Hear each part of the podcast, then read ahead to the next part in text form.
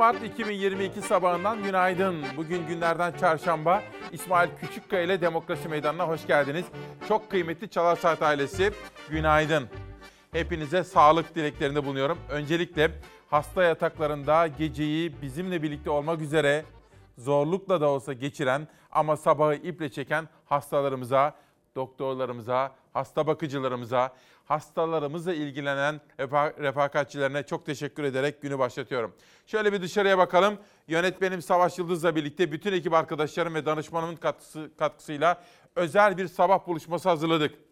Şöyle bir soru. En son dakikada aklımıza geldi. Savaş 14. gününde. Zamlar her gün zam geliyor. Petrol fiyatları, doğalgaz fiyatları, elektrik fiyatları, hayat pahalılığı. Bütün bunlar bizi nasıl etkiliyor? İşte bunu konuşmak istiyorum efendim. Gelsin manşetler. Bir gün. Barikatınız vız gelir bize manşetiyle çıkmış. 8 Mart'ın hemen ertesinde bir gün. Yasakları, baskıları, barikatları takmayan kadınlar dört bir yanda gericiliğe, erkek egemen sisteme, savaş ve sömürüye isyan etti.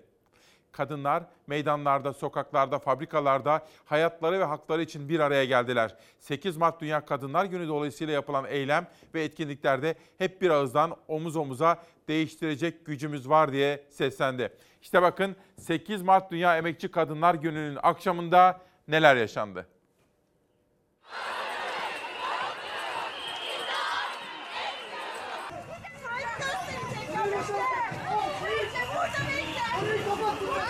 Yine biber gazlı müdahale, yine arbede. 8 Mart'larda gelenek haline gelen gece yürüyüşüne pek çok adreste yine izin verilmedi. Taksim'e çıkılması yine yasaklandı. 8 Mart Dünya Kadınlar Günü'nde binlerce kadın bu yıl 20.si düzenlenen feminist gece yürüyüşü için Beyoğlu'nda bir araya geldi. İstiklal Caddesi'nde yürüyüşe yine izin verilmedi. Ancak ara sokaklarda ve Taksim'e çıkan yollarda eylemler geç saatlere kadar sürdü.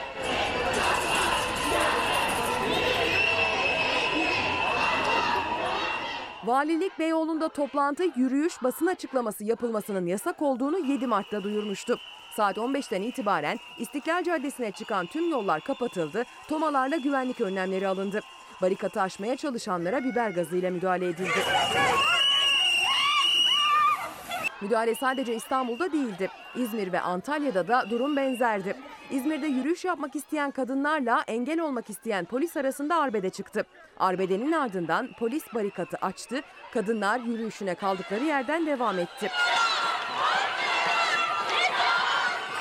İzmir'de ayrıca baroya bağlı avukatlar da yürüdü.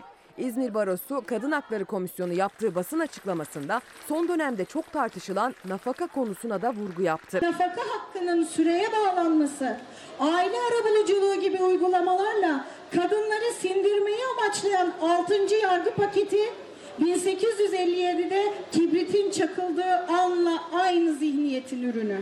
Antalya'da feminist gece yürüyüşünde bir araya gelen Antalya Kadın Platformu üyeleriyle polisler arasında çıkan arbedede 30 kişi gözaltına alındı.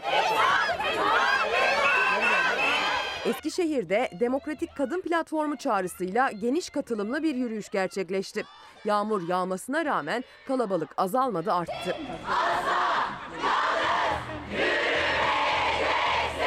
Denizlili kadınlar da yağmura rağmen geniş katılımla yürüdü. Kadınlar Birlikte Güçlü platformu çağrısıyla birlikteliğin gücüne vurgu yaptılar. Kadınlar hak taleplerine haykırdılar. Dünyanın yarısıyız.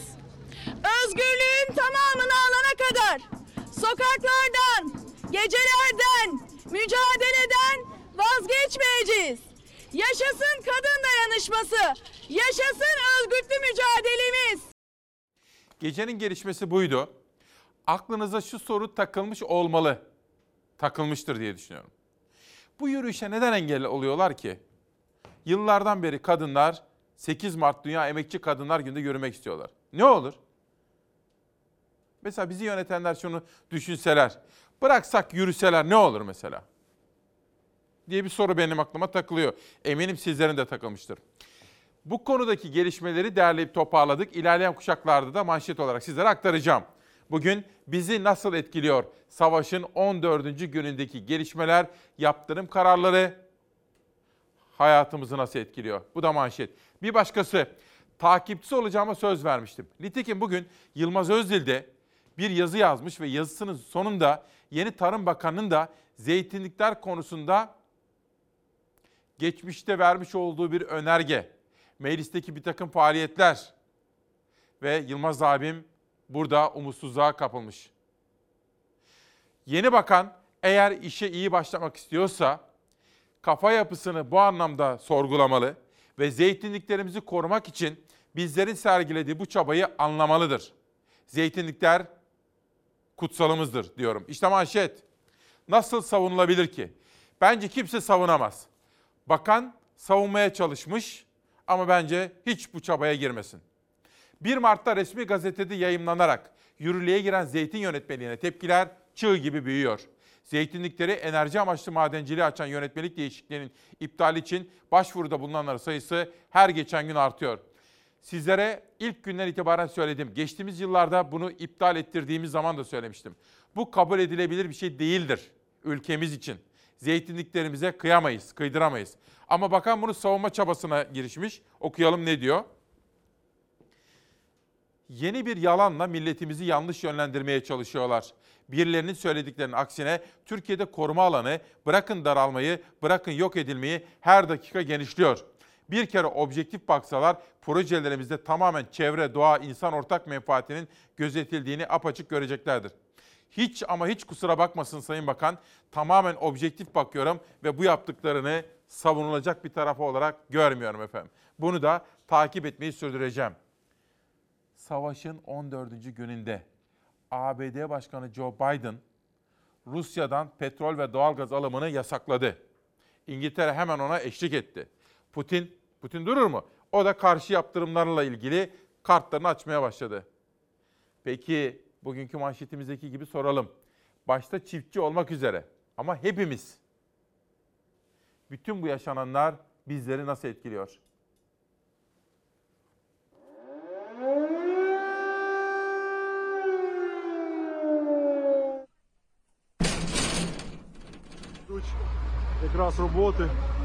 Ukrayna'nın başkenti Kiev'de gece yine sirenler susmadı. Rus ordusu başkent yakınlarında bir askeri kışlayı savaş uçakları ve roketlerle vurdu. Harkov'da ise bir askeri üsse hava saldırısı düzenledi.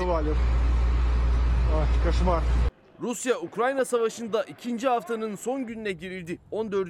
günün gecesinde de Ukrayna kentlerinde yine patlamalar, silah sesleri duyuldu.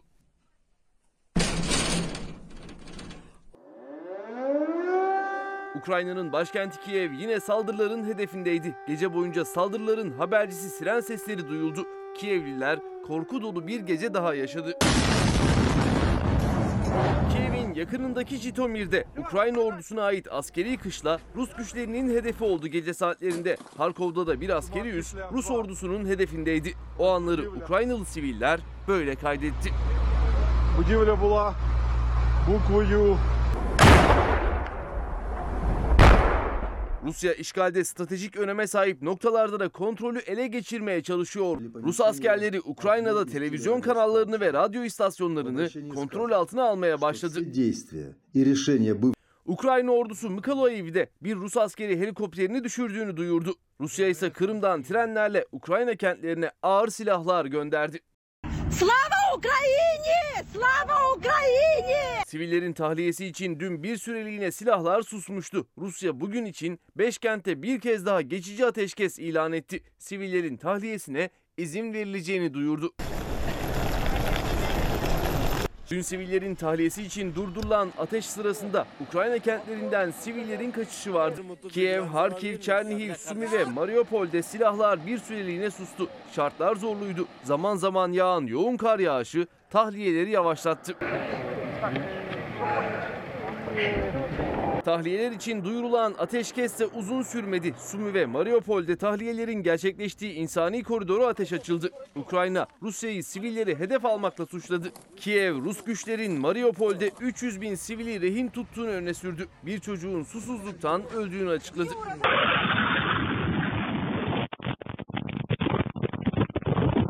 Rusya her açıklamasında sivillerin hedef alınmadığını söylese de ortaya çıkan görüntüler aksini kanıtlıyor. Tıpkı Makariv kasabasında kaydedildiği söylenen bu görüntüdeki gibi. Harkiv, Sumi, Mariupol gibi Rus işgaline direnen kentler dün yine ağır şekilde bombalandı. Sumi'de ikisi çocuk, 21 sivilin öldüğü açıklandı. Ukrayna Devlet Başkanı Zelenski'den gece saatlerinde yeniden barış çağrısı geldi. Müzakere masasına oturmalıyız çıkışı yaptı. Dün yaptığı açıklamalarda ise Zelenski Kırım ve Donbas'ın müzakere edilebileceğini belirtti. Uzlaşma bulabiliriz dedi. Вони нанесли ракетний удар. Смотрите, ребята. Rus ordusuysa başkent Kiev'i batıdan sonra doğudan da kuşatmak üzere. Rus güçlerin sivillerin tahliyesinin ardından başkenti ele geçirmek için büyük saldırı başlatacağı iddia ediliyor. Savaşın 14. gününde Antalya'da yapılacak Dışişleri Bakanları zirvesinden hemen önce Zafer Söken takip ediyor gelişmeleri. Bütün bu yaşananlar bizi nasıl etkiliyor? Yani faturayı biz mi ödüyoruz yine? Bunu gündeme taşımak istedim bugün. Bir günden hürriyete geçelim. Hüzün vagonu. Kiev'de risk artınca Türk Büyükelçiliği kentteki Türk vatandaşları için otobüs ve vagon temin etti. Kiev'den Lviv'e kalkan vagonda Hürriyet ekibi de yer aldı. Bu haberleri okuduğumuz zaman, sizlerle paylaştığımız zaman bir savaşın halklar için, siviller için ne kadar acımasız sonuçlar getirdiğini bir kere daha anlıyoruz. Dolayısıyla halkların hükümetler üzerinde kamuoyu baskısı oluşturarak her zaman barışı savunmaları son derece önemli. Kendi ülkemiz için de bu böyle. Her koşulda savaşı savunmak durumundayız değil, barışı savunmak zorundayız. Savaşa karşı çıkacağız ve her koşulda barışın arkasında olacağız efendim. Çünkü siviller çok acı, ağır bedeller ödüyor. Geçelim Cumhuriyet'e. Dertleri geçim değil seçim. Mustafa Çakır'ın haberi. İktidar ekim yapılmayan alanlar için hibe desteği kararı aldı. Elektriğe %92 zam yapıp gübrenin tonunun 10 bin liraya, mazotun litresinin 22 liraya çıkmasına göz yuman AKP, seçim ayarlı hibe adımını attı. İktidar seçimler öncesinde ürünleri bollaştırıp yurttaşın tepkisini azaltmak istiyor. Çiftçi 4.2 milyon hektar araziyi ekmekten vazgeçerken çoğu üründe ekim zamanı da kaçtı. Hibeyle ekilse bile hasat 2023'e kalacak. Üreticiler çiftçiye iklim değişikliğine uygun tohum ile ucuz gübre, akaryakıt ve elektrik verilmeli dedi. Biz 9 yıldır sabahları buluşuyoruz ya sizlerle. En çok kimin sesini duymaya çalışıyoruz? Tamam emekli öyle. Başka? EYT'li de öyle. Tamam esnaf da öyle.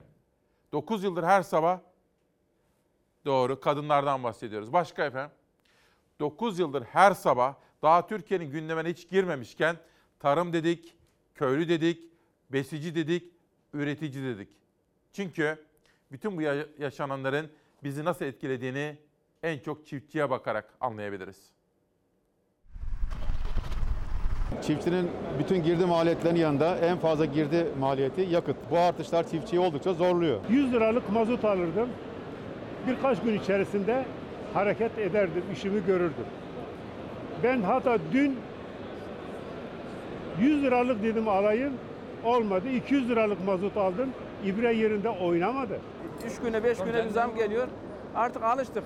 3-5 gün değil artık her gün zam geliyor akaryakıta. Bahar müjdecisi Mart ayı geldiğinden beri çiftçi tam da tarlaya çıkmak için heyecan duymaya başlayacakken o heyecanı hüsrana dönüştürecek zamlar geldi. Hem de peş peşe. 1 Mart'ta 16 lira 31 kuruştu motorin. Çiftçi 60 litrelik traktör deposunu o gün 978 liraya dolduruyordu. İki gün sonra 3 Mart'ta motorin 1 lira 52 kuruşluk zamla 17 lira 84 kuruş oldu. Yetmedi bir gün sonra yine zam geldi. 4 Mart'ta mazot 19 lira 20 kuruş oldu. Bir gün sonra bir zam daha geldi. 5 Mart'ta 20 lira 5 kuruşa çıktı. Haftada 3-5 sefer zam geliyor. Bu nereye gidecek böyle? 21.500 lira olmuş mazot. Mazot, kupra, elektrik çiftçinin hepsi arttı. Çiftçi rahatsız. Gün değişiyor. Gün değişiyor. Çiftçi tabelalar karşısında şaşkınken 8 Mart'ta bir daha değişti rakamlar. Motorine 1 lira 44 kuruş daha zam geldi. Motorinin litre fiyatı 21 lira 49 kuruşa çıktı. O da bir günlük. Gece yarısı yine zam geldi çünkü. Dün akaryakıt istasyonuna giden çiftçi traktörünün deposunu 1289 liraya dolduruyordu. Sadece 7 günde çiftçinin mazot yükü 311 lira arttı bir depoda. Ya işler henüz başlamadı. Traktörü nasıl çalıştıracağımızı onu düşünüyoruz şimdi şu anda yani. Çiftçiye çok ağır geldi canım. Benzin olsun, mazot, gübre çok koydu yani. Sadece bir yıl önce 8 Mart'ta 6 lira 87 kuruştu motorinin litresi. Bir yılda litrede yaklaşık 15 lira, depoda 877 lira zararda çiftçi. Yani düşünemiyorum yani çiftçiliği, geleceği düşünemiyorum yani. Ben tarlalara ektiğimde ben mazot 6.90'dan aldım. Şu anda ekmeği düşünemiyorum yani nasıl alacağım, nasıl ekeceğim, nasıl yapacağım. İki ayda tam 23 kez zamlanan motorine gece yarısından itibaren 1 lira 53 kuruşluk daha zam geldi. Çiftçi bugünden itibaren deposunu 1384 liraya dolduracak. Bir depoda bir günlük maliyet artışı 95 lira olacak. Daha ne kadar zam gelecek endişesiyle çiftçi şimdi hasat zamanını bekliyor. Bu da bizi yani yakın zamanda e, çiftçilikten bırakma aşamasına getirecek gibi duruyor. Peki 9 yıldır neden bunu gündeme taşımaya çalışıyoruz? Çünkü biz bunu gördük. Türkiye'nin karnını köylü, üretici, besici doyuruyor. Doyuracak. Giden bakan ne diyordu? E paramız var ki ithal ediyoruz. Yok efendim. Yeterince paramız yok. Hiçbir ülkenin o kadar parası olmaz. Ha, şimdi şunu da gördük pandemide. Paranız varsa bile alamayabilirsiniz. Gelin. Bir gün. Paraları var ama buğdayları yok. Necdet Oral'ın analizi. Eski Bakan Pakdemirli, Türkiye'de para var ki ithalat yapılabiliyor demişti.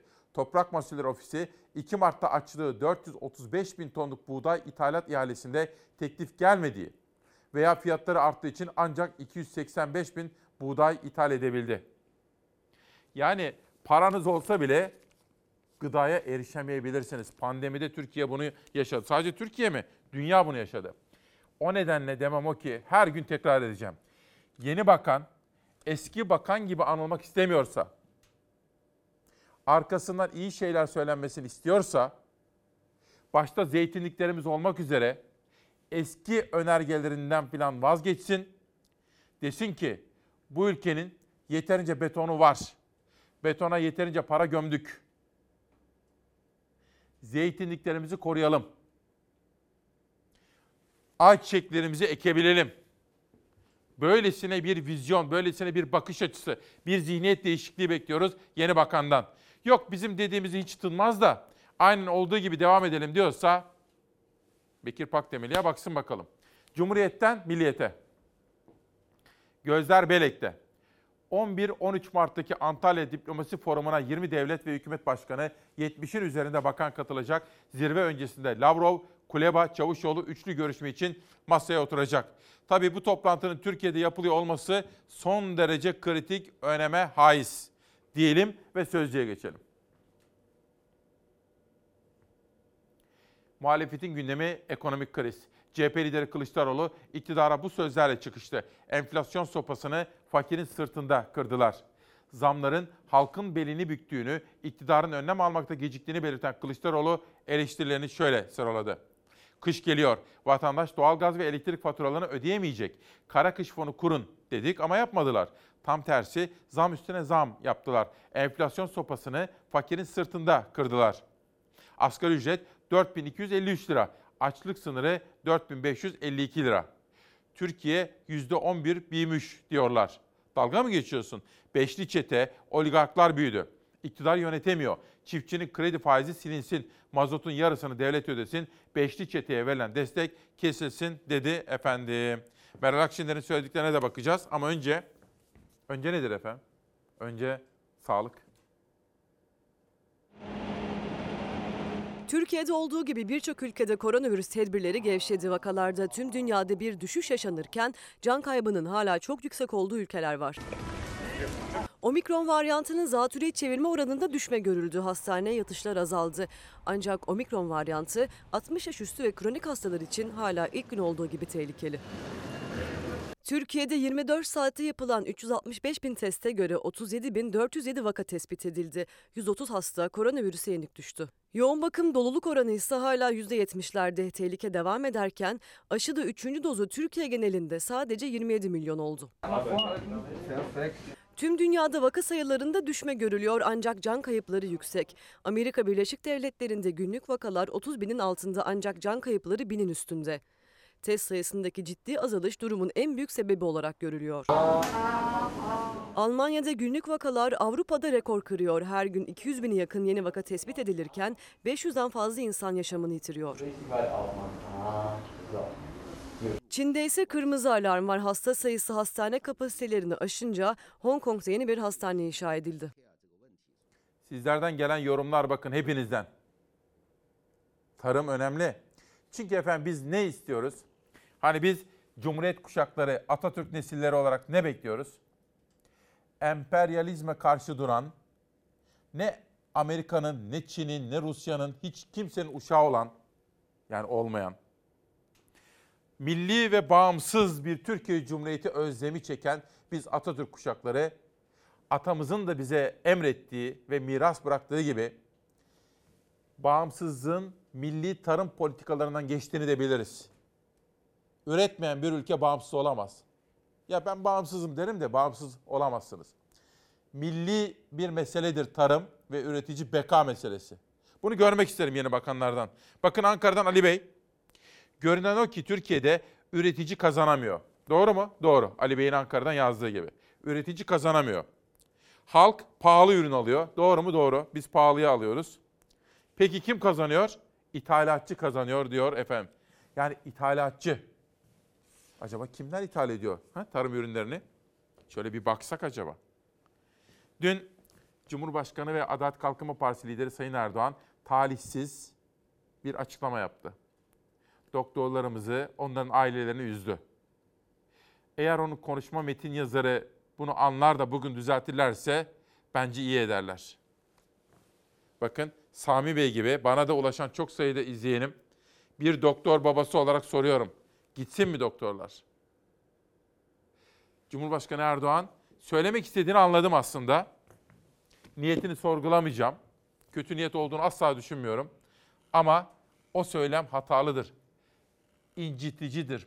Rencide edicidir. Ki başta kendisi de ailesi, bütün ülkemiz, halkımız o doktorlara emanetiz. Doktor ailelerini kırdı Sayın Erdoğan. Dolayısıyla bugün bir düzeltme yaparlarsa isabetli olur diyorum. Bir manşet Sözcü'den. Sarayın da rant perileri var diyen İyi Parti lideri Akşener, çaldıkları gibi geri verecekler, geldikleri gibi gidecekler diyor. Akşener, bu saray çok acayip bir yer. Adeta masalsı bir dünya. Geceleri gelen rantçılar var. Aynı diş perisi gibi. Sarayında rant perileri var dedi ve rantı tek tek açıkladı. Bu arada suyumu da alayım ki. Çok konuşunca insanın boğazı kuruyor. Yudum yudum ılık su içmemiz gerekiyor. Okuyalım. Dün Meral Akşener taklit yaptı. Adeta bir pandemi sanatçısı gibiydi. Ve bunun dışında tiyatro sanatçısı gibiydi. Çok çarpıcı. İlerleyen dakikalarda arzu ederseniz sizlere o anları gösterebilirim. Okuyalım bakalım. Bu periler biliyor ki Erdoğan geceleri elinde kalemle bekliyor. Geçerken uğradık. Şöyle bir rantımız var diyene basıyor imzayı. Bu arkadaş milletin değil rantçının adamı. Bu mücadele artık haklıyla zalimin mücadelesi.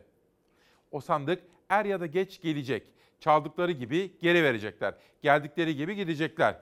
Bu seçim sadece Cumhurbaşkanlığı veya milletvekillerini belirleyeceğimiz bir seçim olmayacak. O gün geldiğinde iyiler mutlaka kazanacak diyor Akşener. Peki Sözcü'den ve Akşener'den hemen sonra Sabah gazetesine ve Erdoğan'a geçiyoruz. Cumhurbaşkanı'nın gündemi. Yağ stokçuları bedel ödeyecek diyor Erdoğan. Son günlerde bir yağ meselesi çıkardılar. Bizim ayçiçeği, zeytinyağı böyle bir sorunumuz yok. Muhtar kardeşlerim, mahallenizdeki, köyünüzdeki marketlerde ayçiçek yağı var mı yok mu? Bunların depolarını bile takip edip bizlere ihbar edin diyor Erdoğan. Devleti provoke etmeye çalışanlara gereken dersi vermek boynumuzun borcu. Bunlar stokçu. Yağları depoluyorlar. Utanmadan, sıkılmadan rakamları yükseltiyorlar.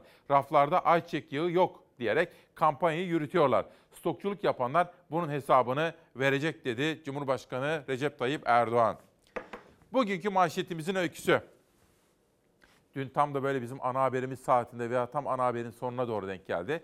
ABD Başkanı Joe Biden konuşmaya başladı ve Rusya'dan akaryakıt alımını yasakladı. Ve bu İngiltere'yi de hemen etkiledi. Petrol fiyatları sarsıldı. Rusya, Putin durur mu hiç? O da karşı adım attı. banning all imports of Russian oil and gas and energy. İngiltere ve Amerika Birleşik Devletleri Rusya'dan enerji ithalatını yasaklayan kararı imza attı. Dünyanın gündemine oturan kararın ardından adeta ambargo restleşmesi başladı. Rusya Devlet Başkanı Putin bazı ham madde ve ürünlerin ithalatını ve ihracatını yasaklama yoluna gitti. Bir süredir masadaydı. Rusya'dan enerji ithalatını yasaklama kararı henüz tartışılırken Putin Avrupa'yı doğalgaz akışını kesmekle tehdit etti. Putin'in tehditlerinin üzerinden 24 saat geçmeden Amerika ve İngiltere Rusya'dan enerji ithalatını yasakladı. Avrupa Birliği de alternatif gaz arayışına başladı. Amaç Rus gazına bağımlılığı azaltmak. Amerika Birleşik Devletleri Başkanı Biden, özgürlüğü savunmanın bedeli diyerek duyurduğu Rusya'dan yasaklanan enerji ithalatının pompa fiyatlarına yansıyacağını. Rusya'nın tarihin en büyük yaptırımlarıyla karşı karşıya kaldığını da belirtti. We're banning all imports of Rusya'dan tüm petrol, gaz ve enerji ithalatını yasaklıyoruz.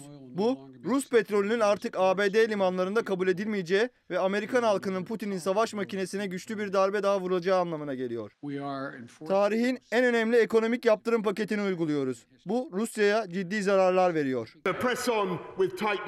Putin'i saran ekonomik kıskacı sıkılaştırmaya devam ediyoruz ve Rus petrolünü ithal etmeyi durduruyoruz. Tarihi yaptırım kararını Amerika'nın ardından İngiltere'de aldı. Başbakan Johnson, Putin Ukrayna'da kaybedene kadar yaptırımlar devam edecek dedi. Ülkesini savunan Ukrayna Devlet Başkanı Zelenski, İngiltere'de avam kamerasına videolu mesaj gönderdi. Не хотіли втратити свій острів. Aynı Naziler ülkenizle savaşa girdiğinde sizin İngiltere için savaşmanız gibi. Bizim olanı, ülkemizi, Ukrayna'yı kaybetmek istemiyoruz. Savaşın ilk gününden bu yana Batı'nın en büyük desteğini alan Zelenski, uzlaşma yoluna gitmek istese de Putin hiçbir konuda geri adım atmadığı gibi İngiltere ve Amerika'nın yaptırımlarına da res çekti. Rusya'dan bazı ham madde ve ürünlerin hem ithalatına hem ihracatına yasak getireceğini duyurdu. Küresel piyasalarda doğal gaz, Brent petrol, kömürde görülmemiş fiyat artışları yaşanırken Amerika'nın teklifine Almanya sıcak bakmadı. Enerjide %50'den fazla Rusya'ya bağımlı olan Almanya, Rusya'dan ithalatı yasaklamadı. Savaş ve yaptırım krizi Türkiye'de gündemde. MHP lideri Devlet Bahçeli, ortaya çıkan sonuçların Türkiye dahil pek çok ülkeyi etkilediğini söyledi. Bu durumun ticaret kanallarını tıkayacağı uyarısı yaptı. Buğday ithalatımızın %87'si Rusya ve Ukrayna'dan, doğalgaz ithalatımızın %40'ı ile petrol ithalatımızın %25'i tek başına Rusya'dan temin edilmektedir. Savaşın sürmesi, uzaması, ticaret kanallarını tıkayacak, ülke ekonomilerini koronadan sonra öngörülmesi çok zor olan şiddetli bir türbülansla sokacaktır. Dünyanın teknoloji yaptırımlarına da maruz kalan Rusya bir yandan da internet bağlantısını dış dünyaya kapatmaya hazırlanıyor. Hükümet Rus internet sitelerinden sunucularını Rusya'ya taşımasını istedi. Savaşın ekonomik bölüm ve etkilerini de Beyza Gözeyik takip ediyor. Başta yaptırımlar olmak üzere. İstanbul Tabip Odası Başkanı Pınar Sayıp bir mesaj yolladı. Doktorların haklı sesini 14 Mart'ta da duyurmaya çalışacaklarını hatırlatıyor Pınar hocamız. Ergun Demir İzmir Tabip Odası'ndan ise gidecek olan hekimler değil, hiçbir yere gitmiyoruz. Buradaydık, buradayız, burada kalacağız. Hekimler adına Ergun Demir de İzmir Tabip Odası'ndan böyle bir mesaj göndermiş bize efendim. Tarım önde gelen politikalarımızdan birisi, önde gelen stratejilerimizden birisi olmalı diyor ve geçiyorum pencereye. Eşit dünya olmadan feminist isyan bitmeyecek. İstanbul Valiliği bir gün önceden yürütmeyiz açıklaması yaptı. Polis Taksim'i ablukaya aldı ama cesur kadınlar sadece İstanbul'da değil Türkiye'nin dört bir yanında sokaklarda eşit dünya diye haykırdı diyor. 8'deki ilk manşetimizi hatırlayacaksınız efendim bu konuya ilişkinde. Geçelim şimdi Cumhurbaşkanı Erdoğan AK Parti Başkanı'nın, Cumhurbaşkanı'nın açıklamalarına. Sağlıkta Erdoğan formülü giden gitsin. İşte doktorlarımızı üzen, rencide eden bir açıklama. Dolayısıyla bugün bir düzeltme geleceğini tahmin ediyorum. Hemen her gün şiddete uğrayan, ağır çalışma koşulları dayatılan, çoğunun maaşları yoksulluk sınırında kalan doktorlar ve sağlık çalışanları haftalardır seslerini iktidara duyurmak için eylem yapıyorlar, olmuyor. Sağlık çalışanları dün AKP lideri Cumhurbaşkanı Erdoğan hedefindeydi. Beştepe'de kadın muhtarlara konuşurken Erdoğan doktorlara res çekti. Varsın gidiyorlarsa gitsinler. Bizler de üniversiteleri yeni bitiren doktorlarımızı istihdam ederiz. Yurt dışından dönmek isteyenlerin dönüşünü sağlarız dedi. Şimdi tabii burada Erdoğan ne söylemek istedi? Anlaşılabilir. Hak da verilebilir. Esas niyetine, üzüntüsüne, kaygısına, tepkisine. Ama bir şeye üzülürken, kaygı gösterirken, tepki gösterirken de haklılığımızı korumamız gerekiyor ve karşı tarafı da anlamamız gerekiyor. Doktorlar bu söylemden rencide oldular. Bunun yerine şunu yapmamız gerekiyor. Biz ülkemizin en parlak gençlerini tıp fakültelerinde okuttuk. Eczacılık fakültelerinde, diş hekimliği fakültelerinde okuttuk. Kolay mı ya oralara girmek, oralarda okumak? Peki soru şu. Biz ne yapıyoruz da doktorlarımızı memnun edemiyoruz? Neden yurt dışına gidiyorlar diye sormak, sorgulamak, hatayı bulmak ve o hatayı düzeltmek bence son derece etkili olur ülkeyi yönetenler açısından diyorum efendim. Savaşa gidiyoruz. Savaşın bir başka yönüne.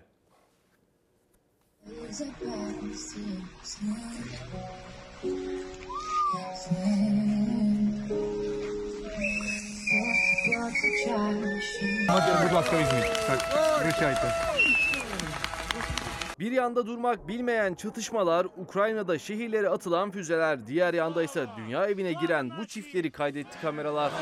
Україна! Rusya'nın Ukrayna'yı işgal etmeye kalkışmasıyla başladı Rusya-Ukrayna savaşı. Her geçen gün can kayıpları arttı. Şehirlerde sivillerin yaşadığı yerleşim yerleri de saldırıların hedefi oldu. Savaş devam ederken Kiev'de bir cephe hattında farklı bir görüntü kaydedildi bu kez. Ukraynalı yedek askerler silah arkadaşlarının da katılımıyla düzenlenen bir törenle hayatlarını birleştirdi.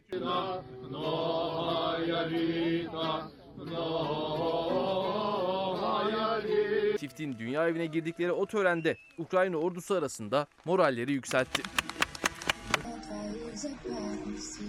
Sadece evlenenler değil, evlenme yolunda ilk adımı atanlar da vardı. Ukrayna'da bir asker kontrol noktasında sevgilisinin içinde bulunduğu aracı durdurdu. Ardından dizlerinin üstüne çöktü, evlilik teklif etti. Teklife evet diyen genç kadın duygu dolu anlar yaşadı.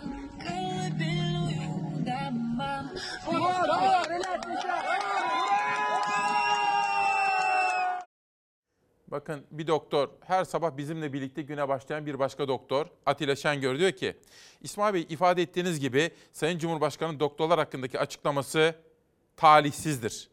Bizleri üzmüştür. Ülkenin hayrını isteyen yetişmiş bu kadar uzmanı başka ülkelere kaptırmak ister mi?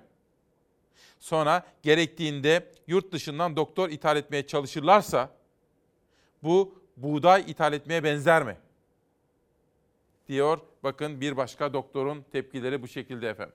Demem o ki üzülmüştür doktorlar ve aileleri. Dolayısıyla bugün Cumhurbaşkanı Erdoğan'dan bir açıklama, bir düzeltme bekliyoruz efendim. Hem de 14 Mart'a gidiyoruz. Mesela dün Ayhan Güler hocam aradı beni. O da yani bu iktidarın iyi yaptıklarına da evet diyen bir doktor Ankara'dan. Ayhan Güler hocam dedi ki İsmail kardeşim üzüntülüyüm dedi. Tam da 14 Mart'ta Cumhurbaşkanı'na gidecektik. Orada konuşacaktık iyi niyetli, yapıcı bir dille sorunlarımıza çözüm arayacaktık dedi. E ne oldu dedim Ayhan Hoca'ya. E dedi baksana bu açıklamadan sonra dedi keyfimiz kaçtı, iştahımız kaçtı dedi. Doktorlar üzüldü. Pencereden Türk'üne geçelim. MHP lideri Bahçeli, zalimlerin vekaleti CHP'de. MHP lideri Devlet Bahçeli, dünyanın bu zorlu döneminde ülkemizde muhalefet kisvesi altında fitneye muhafızlık, iç işgal cephesine muavinlik yapmak insanlık, mertlik ve vatanseverlik değildir. Akaryakıt ve yağ kuyruğundan bahseden siyasi keneler siz kimin kuyruğu oldunuz diyor ve bu sözleriyle Türk Gün'ün birinci sayfasında manşet oluyor efendim. Şimdi İlber Ortaylı hocam yeni bir kitap yazdı. Bunu da imzalamış, bana da göndermiş. İnsan geleceğini nasıl kurar? Kronik yayınlarından çıkmış. Bu sabah gördüm de çok da hoşuma gitti doğrusu. Hemen ilk fırsatta okuyacağım ve içinden anekdotlar derleyip toparlayıp sizlere de aktaracağım. İlber Ortaylı hocama da teşekkür ediyorum. Savaş şöyle bir dışarıya bakabilir miyiz güzel kardeşim? Günaydın Türkiye'm. Bizi nasıl etkiliyor? şeklindeki bir manşetle İsmail Küçükkaya ile Demokrasi Meydanı'nda. Şimdi sıra geldi Ezgi Gözeger'in hazırladığı hava durumu raporuna. Yağışlar bugün Marmara'da karla karışık yağmura, yarınsa kara dönüşüyor. Sıcaklıklar yurtta düşmeye devam ediyor. Kar yağışı adım adım yaklaşıyor. Bugün sıcaklıklar batı ve iç kesimlerde düşecek. Hava düne göre 3 ila 6 derece daha soğuk olacak. Marmara bölgesi yağışlı. Trakya'da gün içinde hafif kar görülebilir. Soğuyan hava zaman zaman bölge genelinde karla karışık yağmura da neden olacak.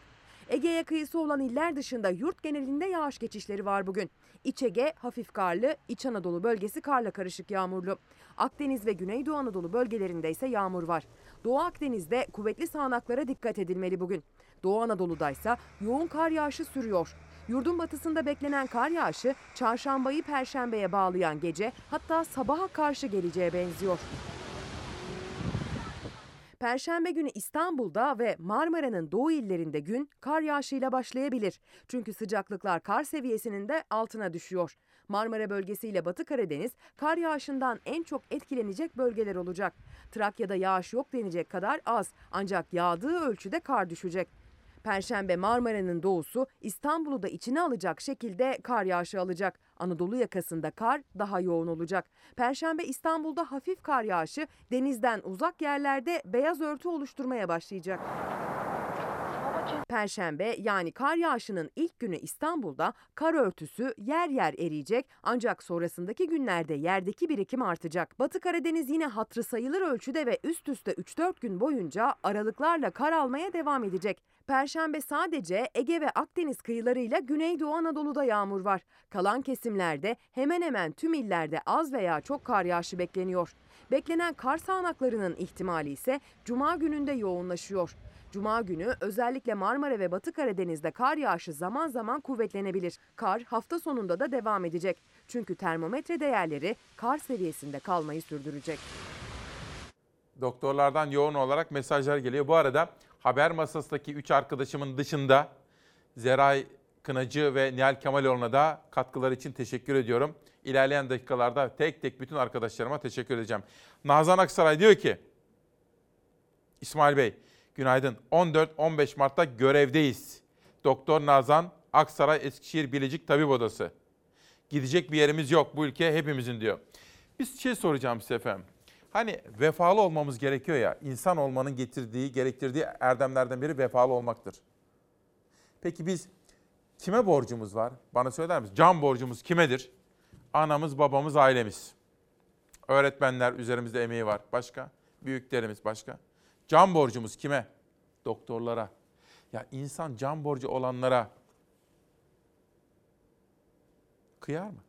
Kıymaması gerekir. Bugün ne diyoruz?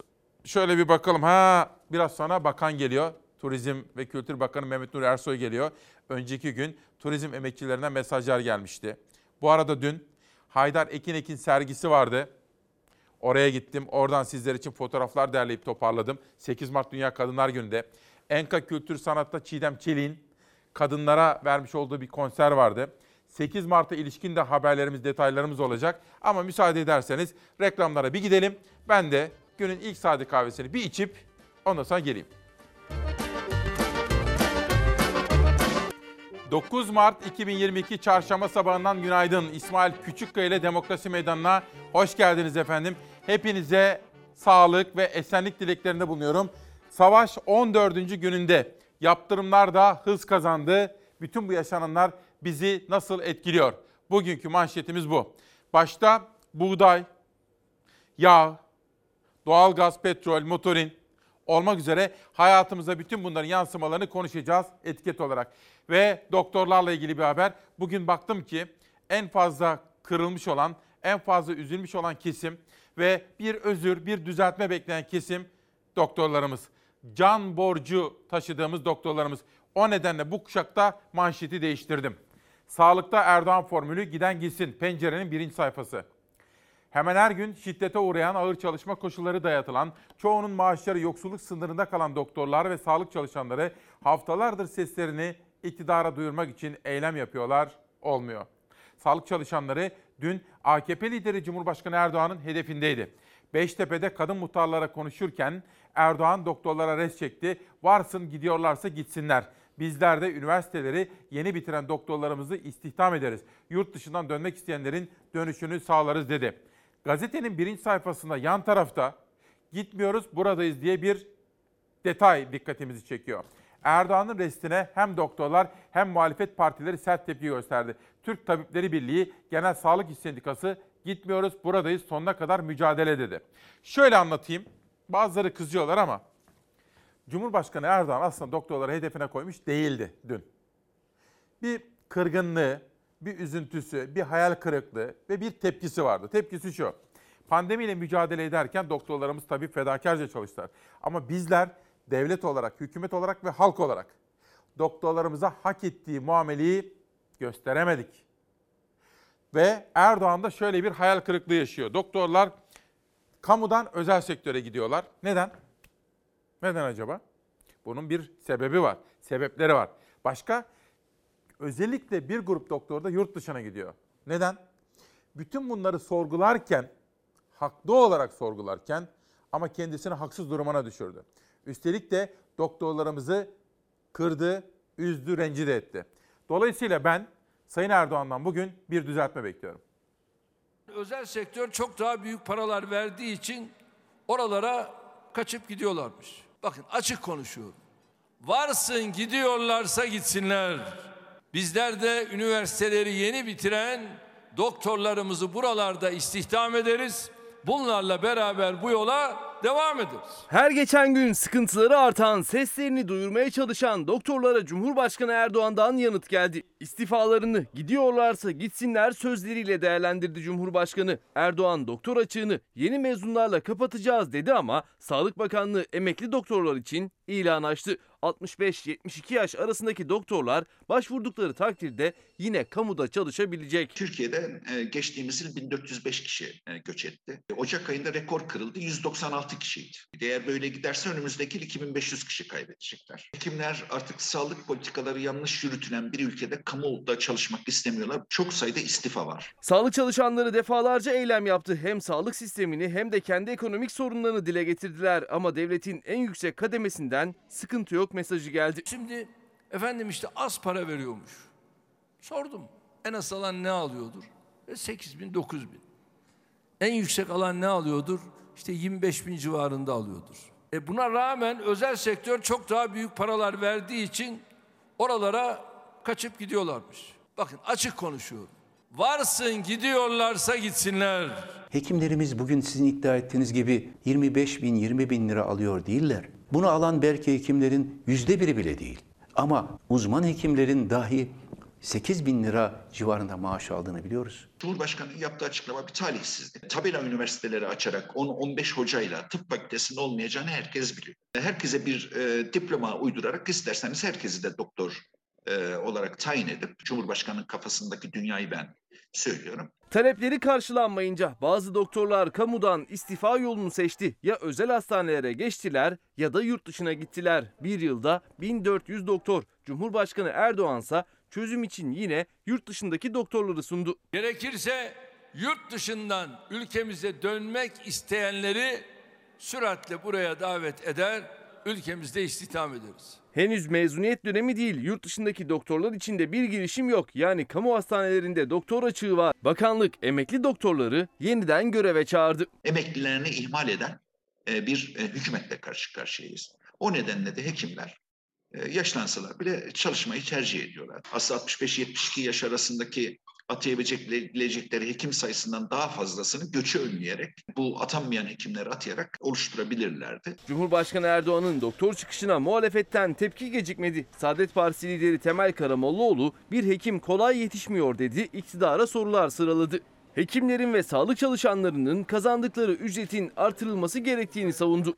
Cumhurbaşkanı Erdoğan söylenmemesi gereken cümleler sarf etmiş hekimlerimiz için. Hekim maaşlarını çok buluyor. Aslında bugünkü şartlarda bir hekimin bir aylık maaşıyla orta sınıf bir aracın yakıt deposunun en fazla 6 kez dolacağını bilmiyor numarası yapmaya çalışıyorlar. Gelecek Partisi lideri Ahmet Davutoğlu da hekimlerden ne istiyorsunuz diye sordu. Ben artık teşhisi koydum. Siz niteliğe düşmansınız. Siz nitelikli her şeye karşısınız. Hekimliği anlamamışsınız, anlayamazsınız. Şimdi şöyle mesajlar, bakın manşet yaptık bunu da bu kuşakta. Çünkü doktorlar yoğun olarak mesaj atıyorlar. Kırıldıklarını ifade ederken bize de teşekkür ediyorlar. Bu sesi duyurduğumuz için. İşte Pınar Sayip'ten de geldi, Ergun Demir'den de, doktorlardan. Ayhan Güler hocam Ankara'dan aramıştı. Ya 14 Mart'ta Cumhurbaşkanı'na gidecektik. Ne kadar üzüldüm dedi, anlattım. Şimdi fakat Kenan Bey diyor ki, peki nereden biliyorsun Erdoğan iyi niyetli olduğunu diye soruyor. Bu arada şunu söyleyeyim efendim bakın. Kenan Bey'e bir yanıt vereceğim de. Ya ben tabii niyet okuyucusu değilim. İyi niyetli, kötü niyetli diye bakamam da. Bir olay olduğu zaman hem düşünürüm, lafın arkasına bakarım, önüne bakarım. Gerçekten ne yapmak istiyorlar, ne demek istiyorlar diye anlamaya çalışırım. Şimdi pandeminin ilk dönemiydi. Hepimiz üzgün, biraz panik, biraz kaygılıydık. Bir baktım tanıdıklarımdan biri Cumhurbaşkanı'na gidip gelmişti. Ben böyle durumlarda Ankara'dan edindiğim muhabirlik deneyimi gereği hemen telefona sarılırım ya da yanına giderim. Ne konuştunuz ne konuştunuz diye. Background bilgi derler bunu. Arka planda kalsın. Yani işte dün Cumhurbaşkanı gitmiş bunu söylediler diyemezsiniz. Çünkü o izne tabidir değil mi? Neyse. Benim soru sorduğum kişi o gün Cumhurbaşkanı ile görüşmüştü. Cumhurbaşkanı demişti ki hastanelerimiz yetersiz filan diye dert yanmış. Cumhurbaşkanı demiş ki hayır hayır demiş. Hastanelerde hiçbir sorun yok ve olmayacak. Hazırlığımız tam. Fakat demiş Cumhurbaşkanı. Doktor sorunu yaşıyoruz. Doktor sorunu, doktor yetersizliği yaşayabiliriz. Öngörüler böyle demişti. Şimdi ben bunu iki senedir böyle aklımın bir tarafında duruyor. Bir başkası, geçmiş zamanda ben o zaman gazetede görevliydim. Ve ilk bu hükümetin geldiğinde sağlık reformları yapmıştı. Onları destekliyorduk biz. Fakat sonra benim etrafımdaki bütün doktorlar mutsuz olmaya başladı. Ve bunlar böyle dünya çapındaki doktorlar. Ya bilim insanları Hacettepe'den Ankara Üniversitesi'nden filan işte ne bileyim. Bir gün mesela Meral Topçu, Profesör Meral Topçu dedi ki hocam niye üzgünsünüz? Bizim dedi üniversiteyle bağımızı koparmak istiyorlar. Gidin muayene açın. Veya sadece burada şöyle çalışın. Yani bir takım dayatmalar vardı. E hocam dedim işte hastalarınız geliyor sürekli muayene. Hayır dedi bizim üniversiteyle akademiyle bağımız koparsa biz mutlu olamayız. Para meselesi değil bütün bunlar. Biz arkadan gelenlere eğitim vermemiz gerekiyor demişti. Benzeri sözleri ne bileyim Nazan Özbarlas'tan, Serdar Tekgül'den hepsi bunların profesör. Ne bileyim bizim Harun Tatar Paşa'dan, Gonca Hoca'dan hepsinden duyardım ben. Ve üzüntülerdi. Recep Akdağ bir gün geldi bana dedi ki siz bizi destekliyordunuz. Ne oldu? Sayın Bakan bizim size desteğiniz siz bizim babamızın oğlu değilsiniz. Ben ona tam böyle söylemedim de ama size şimdi biraz böyle halk tabiriyle anlatıyorum. Ona dedim ki bizim herhangi birini desteklememiz onu sevdiğimizden saydığımızdan değil. İyi işler yapıyorsa destekleriz ama kötü şeyler yapıyorsa eleştiririz. Siz şimdi dedim bütün doktorları, doktorları mutsuz ediyorsunuz. Dayatma yapıyorsunuz. Onların üniversiteyle, akademiyle bağını koparıyorsunuz. Demem o ki yalnızca hastaları veya yalnızca sağlık çalışanlarını mutlu ederek bir yere varamayız. Hepsinin optimum yani en üst düzeyde mutluluğunu, huzurunu sağlamamız gerekiyor efendim. Biraz uzun konuştum kusura bakmayın çünkü mesele önemli bir mesele. O nedenle bugün tam da tıp bayramına doğru giderken Sayın Erdoğan'dan bir açıklama bekliyorum. Bir düzeltme bekliyorum. Geleceğini de tahmin ediyorum diyorum ve gazetelere geçiyorum. Biraz uzun konuştuğum için kusura bakmayın. Bu kadar konuşmaya, konuşmamaya çalışırım aslında genelde. Emtiada kaos, stoklar eriyor, rally hızlandı. Rusya'nın Ukrayna'yı işgali piyasaları derinden sarsıyor. Yaptırımlarla güçlenen izolasyon enerjinin ardından metal ve emtia arzını da vurdu diyor efendim. Muhalefet partisi peki, muhalefet partileri, liderler yeni görüşme, yeni zirve acaba ne zaman? Yarının Türkiye'si için güçlendirilmiş parlamenter sistemi mutabakat metni şimdi imzalanıyor. Partili Cumhurbaşkanlığı sistemi ucubesinden kurtulmak için çok önemli bir adım attık. Bu masa devrilir mi efendim? Devrilmez efendim. Tarihin bize yüklediği bir sorumluluk var ve biz bu sorumluluğun gereğini yapmak zorundayız. Burada A partisi B partisi yoktur. Bu imza atılarak bu iradelerde gösterildi. Bir araya gelemez dedikleri yerde bir araya geldik. Bundan millet memnundur, iktidarı gidecek olanlar rahatsızdır. Bırakın onlar rahatsız olsun. Biz Türkiye'nin birliği için herkesle bir arada olmaya kararlıyız. Güçlendirilmiş parlamenter sistem mutabakatına imza atan 6 parti lideri 3. kez bir araya gelecek 27 Mart'ta yapılacak zirvede bu kez ev sahibi Deva Partisi lideri Babacan olacak. İlk defa karşılarına güçlü, iktidara alternatif olabilecek bir yapı oluşuyor. Öyle mi? Ülkeyi kutuplaştırarak yönetmek mi sonuç alıyor yoksa bir ortak akıl arayışıyla istişare kültürüyle mi yönetmek sonuç verecek? Sadece Sayın Erdoğan, Sayın Bahçeli de değil. Dünya da görecek. Eski korkuların, herkesin yorulduğu kısır çekişmelerin hakim olduğu Türkiye defterini kapatmak istiyoruz. CHP, Deva Partisi, Demokrat Parti, Gelecek Partisi, İyi Parti ve Saadet Partisi. 6 muhalefet partisi güçlendirilmiş parlamenter sistem çıkışıyla bir araya geldi. Önce 12 Şubat'ta 6 genel başkan Ankara'da CHP liderinin ev sahipliğinde Ahlatlı Bel'de buluştu. Fotoğraf demokrasi adına hangi mesajı veriyor? Umut, bu toplumsal beklenti bütün liderlerin kılavuzu. Liderlerin ikinci buluşması ise 28 Şubat'ta Ankara Bilkent Otel'de oldu. 6 parti lideri güçlendirilmiş parlamenter sistem mutabakatına imza attı. Yarının Türkiye'si için güçlendirilmiş parlamenter sistemi mutabakat metni şimdi imzalanıyor. 6 muhalefet partisinin genel başkanının yeniden bir araya geleceği tarihte belli oldu. O tarihi 3. zirveye ev sahipliği yapacak Deva Partisi lideri Ali Babacan açıkladı. Babacan yeni randevunun 27 Mart'ta olacağını belirtti. Biz ülkeyi aydınlığa kavuştururuz. Ondan sonra her parti kendi yoluna daha rahat gidebilir. Şu aşamada biz demokrasiyi inşa etmeden, hukuku inşa etmeden ayrılırsak e, bu yanlış olur. Zaten liderlerin de böyle bir niyeti yok. Babacan görüşmeler bir ittifaka evrilir mi sorusuna ise doğal akışın 6 partinin ittifakı yönünde ilerlediğini söyleyerek yanıt verdi. Muhalefetle ilgili bu gelişmeyi Zafer Söken takip etti. Efendim şu anda benim gördüğüm kadarıyla Twitter'da, Instagram'da, sosyal medyada doktorlarla ilgili üzüntü duyduklarına dair mesajlar çoğunlukta. Bakın İstanbul Diş Hekimleri Odası Başkanı da bana bir mesaj yollamış. Beni Türk hekimlerine emanet ediniz diyen bakış açısından, beni Türk hekimlerine emanet ediniz diyen bakış açısından, yani Atatürk'ten diyor. Varsın gidiyorlarsa gitsinler diyen bakış açısına gelmiş olmak 100. yılına geldiğimiz Cumhuriyetimiz açısından çok üzüntü verici bir durum değil midir diye soruyor efendim. Şimdi doktorları anlamak için onların nasıl çalıştıklarına bakın. Önce benim burada en fazla gündeme getirdiğim bir konu var. Neyse bugün konuşasım varmış. Neyse 9 yılda bir kere olsun. Şimdi en fazla kullandığımız kelimeleri, cümleleri, en fazla savunduğumuz tezleri bana gösteren bir program kullanırım ben. Tekrardan kaçınmak için. Tıp fakültesine, eczacılık fakültesine ve diş hekimliği fakültesine Türkiye'nin en parlak gençlerinin girebildiğini, bizlerin giremediğini. Bizler çünkü ortalama vasat insanlarız. Onlar en parlak çocuklarımızdı. Düşünün ben Simav Lisesi'nde okudum. En parlaklar tıpa gider, eczacılığa, diş hekimliğine gider. Hepiniz yaşamışsınızdır bunu. Böyle dirsek çürütürler. Atatürk öğrenci yurdunda kalırdım. 6 kişilik bir odada. Benim üstümde de bir tıp fakültesinden arkadaşım vardı. O kadar üzülürdüm ki ve takdir ederdim. Benim 50 katım çalışıyordu. Şimdi ben çalışkan birisiyimdir. Çünkü ortalama zekalı bir insanın çok daha fazla çalışması gerekir. Çocuk böyle dirsek çürütürdü. Sabahlara kadar böyle kitapları Latincesini ezberlerdi. Bakın en parlak çocuklar girdiler fakülteye. Tıp, eczacılık, diş hekimliği. Böyle kitapları ezberlerler. Yapabilir misiniz? Yapamazsınız. Sonra 6 yıl okudunuz. Dünyanın en zor sınavına girdiniz. TUS. En zor. Akrabalarınızdan, tanıdıklarınızdan hiç giren oldu mu o sınava? Ne kadar zordur. Ne kadar. Hadi onu da kazandınız. Asistanlık, eğitim, mecbur hizmet. Ettim size 10 yıl, 12 yıl. 8 bin lira. 5 dakikada bir hasta bakmak zorundasınız. 5 dakikada bir. Çünkü performans dayatması var. Hani ben her gün bakıyorum ya reytinglerime falan. Performans dayatması var doktorlara. Şimdi burada olur.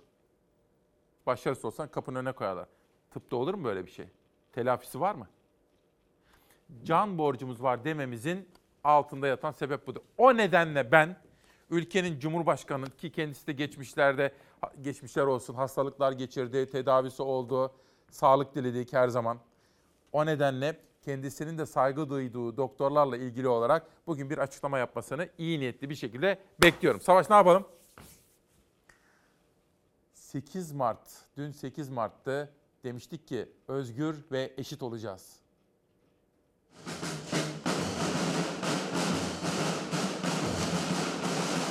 Kolay ekmek yok. Her şey zor artık hayatta zor. Güzel bir şey. Kendi ayağının üstünde durmak. Yani kimseye muhtaç olmamak. Annem olsun, babam olsun. Kim olursa olsun. Güzel bir şey çalışmak. Ev hanımlığı çok zor. Çok daha zor. Evin içinde ya da evin dışında emek veriyor ama her zaman karşılığını hakkınca alamıyorlar. Kapalı kapılar ardında verdikleri emek ya görülmüyor ya da devlet nezdinde emekten sayılmıyor. Kadınlar bu 8 Mart'ta kazandıkları haklarını çeşitli şekillerde kutluyor. Sahip olamadıkları hakları içinse ses yükseltiyorlar. Cumhuriyet Kadınları Bando takımı 8 Mart Dünya Kadınlar Günü dolayısıyla konser verdi. Samsun'da çeşitli meslek gruplarından 18-66 yaş arası 41 kadın sesini bagetlerle duyurdu. Kadının sesi her türlü vurulsun, o gönlünden çıkan e, ellerine gelsin ve bagetler burada e, konuşsun istedik. Nitekim de oldu. Her şeyin üstesinden geliriz. Yeter ki önlerine engel konmasın, takdir edilsin. Susturulmuş bütün kadınların adına aslında bir mesaj verdik biz. Çünkü kadınların birle, birleştiği zaman yapamayacağı hiçbir şey yoktur. Sağlık çalışanı Eskişehirli kadınlar el emekleriyle başka kadınlara destek oldu. Ambulans servisi başhekimliğinde görev yapan sağlık çalışanları cüzdan dikti, şehit annelerine hediye etti. Kıymetli şehidimizin anısına diye bir amblem bastırıp e, içlerine de annelerimiz için güzel bir mektup hazırlayarak adreslerine getirip e, bizzat kendimiz teslim ettik. Küçükçekmece Belediyesi ise ilçenin kadınlarıyla sporcuları buluşturdu. Başarı ruhumuzda var başlıklı söyleşide milli sporcu kadınlar mücadelelerini anlattı. Biz evde nasıl her işe aynı anda dönüp yapabiliyorsak, bir beyinde bin tane düşünceyle gezebiliyorsak, inanın ki kadınların yapamayacağı hiçbir şey yoktur. Kadınlar mikrofonlara emeğin gücünden de bahsetti.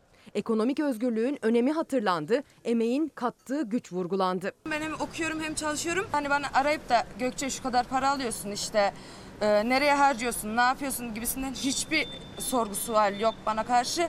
Çünkü neden hem aileme bakıyorum hem kendime bakıyorum geçinmesini bilen bir insanım. İçişleri Bakanlığı ise Dünya Kadınlar Günü nedeniyle bakanlık bünyesindeki kadın personel sayısının artışını vurguladı. 2016 yılında 32 olan kadın kaymakam sayısı 2022'de 3 kat artışla 101'e çıktı. Emniyet hizmetleri sınıfında 2016 yılında toplam 15.038 kadın personel çalışırken 2020 yılında sayı 24.413'e yükseldi. Hayatımızın her anında yer alan, milletin sesi olup demokrasiyi tahkim eden Şimdi Hüseyin Bey diye bir arkadaş bana mesaj yollamıştı. Çok enteresan bir adamsın diyor. O kadar çok kafam karışıyor ki diyor. Bir öyle diyorsun, bir böyle diyorsun. Ya ama gazetecilik yapıyoruz ya güzel kardeşim. Şimdi bakın Figen Figen Balcı benim meslektaşım. Sevgili İsmail, sen akşam gazetesinde iken söz ettiğin gibi Recep Akdağ Sağlık Bakanı uygulamalarıyla doktorları üzmüştü ve Cumhurbaşkanı Abdullah Gül çok açık biçimde Çankaya Köşkü'nde bir açıklama yapmıştı. Ben de naçizane o yazı dizisine destek olmuştum. TRT'de sağlık programları yaptığım için tanıdığım çok sayıda hekim vardı. Bir sonraki gün akşam gazetesinde doktorların mutsuz olduğu bir sistem kabul edilemez manşeti yer almıştı. Bir doktor annesiyim ben artık ve çok üzülüyorum bunca emeğimizin sonucuna. İşte bu. İlk başlarda ya çünkü benim babam da kanser olmuştu ve o zamanlar hastanelerde neler çektiğimi bir ben bilirim. Dolayısıyla o sistem değişikliğini desteklemiştim. Ama sonra baktım doktorlar mutsuz, umutsuz. Bugünleri gördüler doktorlar. O nedenle Figen'e de bu mesajı için teşekkür ediyorum. Bu arada şimdi söz verdiğim, takipçisi olduğum konulardan birisi. Dün 8 Mart Dünya Kadınlar Günü'nde bir kadın girişimcinin mesajını okumuştum. Hatırlayacaksınız şimdi. Benzin ve motorine bu gecede büyük zam geliyor. Yani her gün Bir haftada 6. kere zam geldi. 8. günde 7. zam da yolda. Bu zam bizleri çok olumsuz etkilediği gibi bakın kimleri de etkiliyor. İsmail Bey merhaba. 84 milyona hizmet veren, kar kış demeden, bayram seyran dinlemeden 7-24 çalışan, ülkenin dört bir yanına yayılmış 13 bin akaryakıt bayisiyiz. Ve bizler batıyoruz. Halkımız her zamda petrolcünün ihya olduğunu, zengin olduğunu düşünür. Ancak bizler her zamda sermayelerimizden yiyoruz. EPDK'nın 2005 yılında bizlere tanımlamış olduğu brüt 55-60 kuruş karlılıklarla çalışıyoruz. Bu süreçte işletme maliyetlerimiz %100'ün üzerinde arttı ve bizler artık her ay %4 zarar eder duruma geldik. Yani bizler motorin 5 lirayken sattığımızda da 55-60 kuruş kazanıyoruz. 25 lira olduğunda sattığımızda da 55-60 kuruş kazanıyoruz. Ancak işletme giderlerimiz sürekli artan bir ivmeyle devam etmekte. Bu da bizleri her ay %4 zarar eder duruma sokmaktadır. Ayrıca satışlarımızın %85-90'ını kredi kartı satışları oluşturmaktadır. Bizler dağıtım şirketinden mal alırken komisyon ödüyoruz. Müşterilerimize kredi kartıyla satış yaptığımızda müşterilerimizden hiçbir komisyon talebimiz olmuyor. Ancak bankalara kredi kartıyla satış yaptığımız için komisyon ödüyoruz. Bunlar da işletme giderlerimizde önemli bir yer kaplamaktadır. Eğer ki sektörümüze %15, %18 civarı bir karlılık tanımlanmadığı takdirde sektörün ayakta kalma ihtimali bulunmamaktadır. Ve kız mühendislerimiz konusunda Bavak Bulgurlu Vakfı ve orada Cansu Hanım var. O da annesiyle, kayınvalidesi, eşinin annesi Ayşe Hanım'la konuşuyorlar. Arkadaşlarımdan rica ettim. Önümüzdeki günlerde kızlarımız mühendis de olsunlar. Bu konudaki projeleri de destekleyeceğim. Bu arada Akşam Gazetesi demişken, şimdi bakın efendim, dün hem Aylin Nazaka hem de Elif Ergu dedi ya, zihniyetleri değiştirmemiz gerekiyor. Biz Akşam Gazetesi'ndeyken, Savaş ver o fotoğrafı. Kadınları öldürenler, teşhir edilmesi gerekenler öldürülen kadınlar değil. O zamandan itibaren biz buna dikkat ediyorduk. Onu size göstereceğim. Dün Serhat gönderdi ya, hatırladınız mı? O tarihte benim akşamda beraber çalıştığım emekçi bir kardeşim. Heh, Serhat Şengüler. Bu arada ülkemiz hayvancılığında başlıca sorunlar ve öneriler. Hop içinden mektup, onu alacağım. Profesör Doktor Hasan Batmaz hocama teşekkür ediyorum. Bu konuda konuyu çalışacağım. Kaplumbağa geldi bir gün tek başına diyor. Yapı Kredi Yayınları böyle bir kitap çıkarmış. Bugün 15 ayrı kitaptan alıntılar yapacağım. Şimdi bakın efendim, teşhir etmemiz gereken öldürülen kadınlar değil. Teşhir etmemiz gereken onları öldürenler. Bakın biz bunu 2013 tarihinde 8 Mart 2013'te ödül aldığımız bir birinci sayfadır bu. Ve aslında medyamızın da buna dikkat etmesi gerekiyor. Yani kadınları, mağdur olmuş kadınları teşhir etmek yerine onları öldürenler, onları katledenler, teşhir edilmesi gerekenler onlardır dememiz gerekiyor efendim. Peki. Savaş en çok halkları, çocukları, kadınları, savaş en çok sivilleri ezer.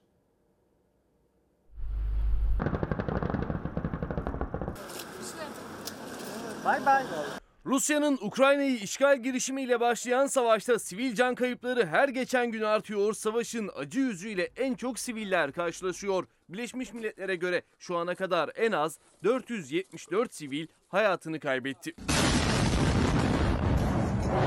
Rusya-Ukrayna savaşında 14. güne girildi. Bombalar altında yaşamla ölüm arasında kaldı siviller. Saldırıların hedefi de oldular.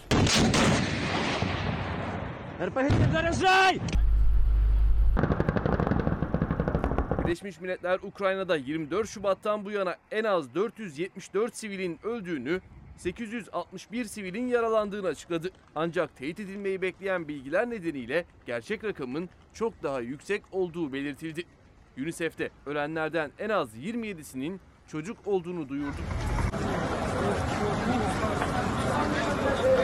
Çatışmalar devam ederken aralarında Türk vatandaşlarının da olduğu siviller otobüslerle güvenli bölgelere doğru yola çıktı. Birleşmiş Milletler'e göre Ukrayna'da savaştan kaçıp komşu ülkelere sığınanların sayısı 2 milyonu geçti. Türk vatandaşlarının tahliyesi konusunda Dışişleri Bakanı Mevlüt Çavuşoğlu da son durumu açıkladı. Bakan bugüne kadar 13.120 Türk vatandaşının tahliyesinin gerçekleştirildiğini duyurdu. Bugün Yılmaz Özdel'in yazısında böyle fotoğraflar var. Farklı mesela Erdoğan'dan, Tarım Bakanlarından farklı siyasi anlara ilişkin. En sonunda bir resmi yazı koymuş Bakanlar Kurulu ile ilgili. Yeni Tarım Bakanı'nın geçmişte zeytinlikler konusunda meclise vermiş olduğu bir önerge. Ve Yılmaz abi belgeli gazetecilik yaparak orada bir mesaj vermeye çalışıyor. Ben derim ki Tarım Bakanı'nın işe iyi başlaması, eski bakan gibi arkasından kötü anılmaması için başta zeytinlikler olmak üzere yaklaşımlarını, tercihlerini değiştirmesi, halkın bu konudaki sesini duyması ve bu zeytinliklerin kurtulması. Yılmaz abinin yazısından benim çıkardığım sonuç da budur. Yakın tarih için anahtar Sinan Meydan. Sinan Meydan da bana bunu göndermiş. Çok teşekkür ediyoruz. Bütün çabamız atamızı ve cumhuriyetimizi doğru anlayıp anlatma ve bu konuda çabamızı sürdürme. İşte bakın Orkun Özgül çizdi gazetemizi. Ben anlayamıyorum doğrusu. Zeytinliklerle ilgili bu düzenleme nasıl savunulabilir? Hem sit alanları ile ilgili bir takım değişiklikler var. İnsanlar kaygılı. Hem de zeytinlikler konusundaki düzenlemeler. Biraz daha inelim aşağıya. Evet. Şimdi bakan savunma gayreti içinde. Yeni bir yalanla milletimizi yanlış yönlendirmeye çalışıyorlar. Birilerinin söylediklerinin aksine Türkiye'de koruma alanı bırakın daralmayı, bırakın yok edilmeyi her dakika genişliyor. Bir kere objektif baksalar projelerimizde tamamen çevre, doğa, insan ortak menfaatinin gözetildiğini apaçık göreceklerdir. O kadar isterdim ki bakanın burada haklı olması, o kadar isterdim ki bizlerin mahcup olmasını. Ama şu 20 yıla baktığım zaman bakana hak veremiyorum. Kömür inmiyor, zeytin ağacı, Evet. zeytini iniyor, yağı, yaprağı her şeysi faydalı. Elektriğe de Zeytinimiz. ihtiyacımız var ama zeytin ağaçları kesilmeden de olabilir. Evet. Son günlerde yine zeytin ağaçlarının ve alanlarının zarar göreceğine dair yine bir yalanla milletimizi yanlış yönlendirmeye çalışıyorlar. Bakan yanlış yönlendirme dedi. Zeytinliklerin maden sahasına dönüşmesinin önünü açan yönetmeliği yalanladı.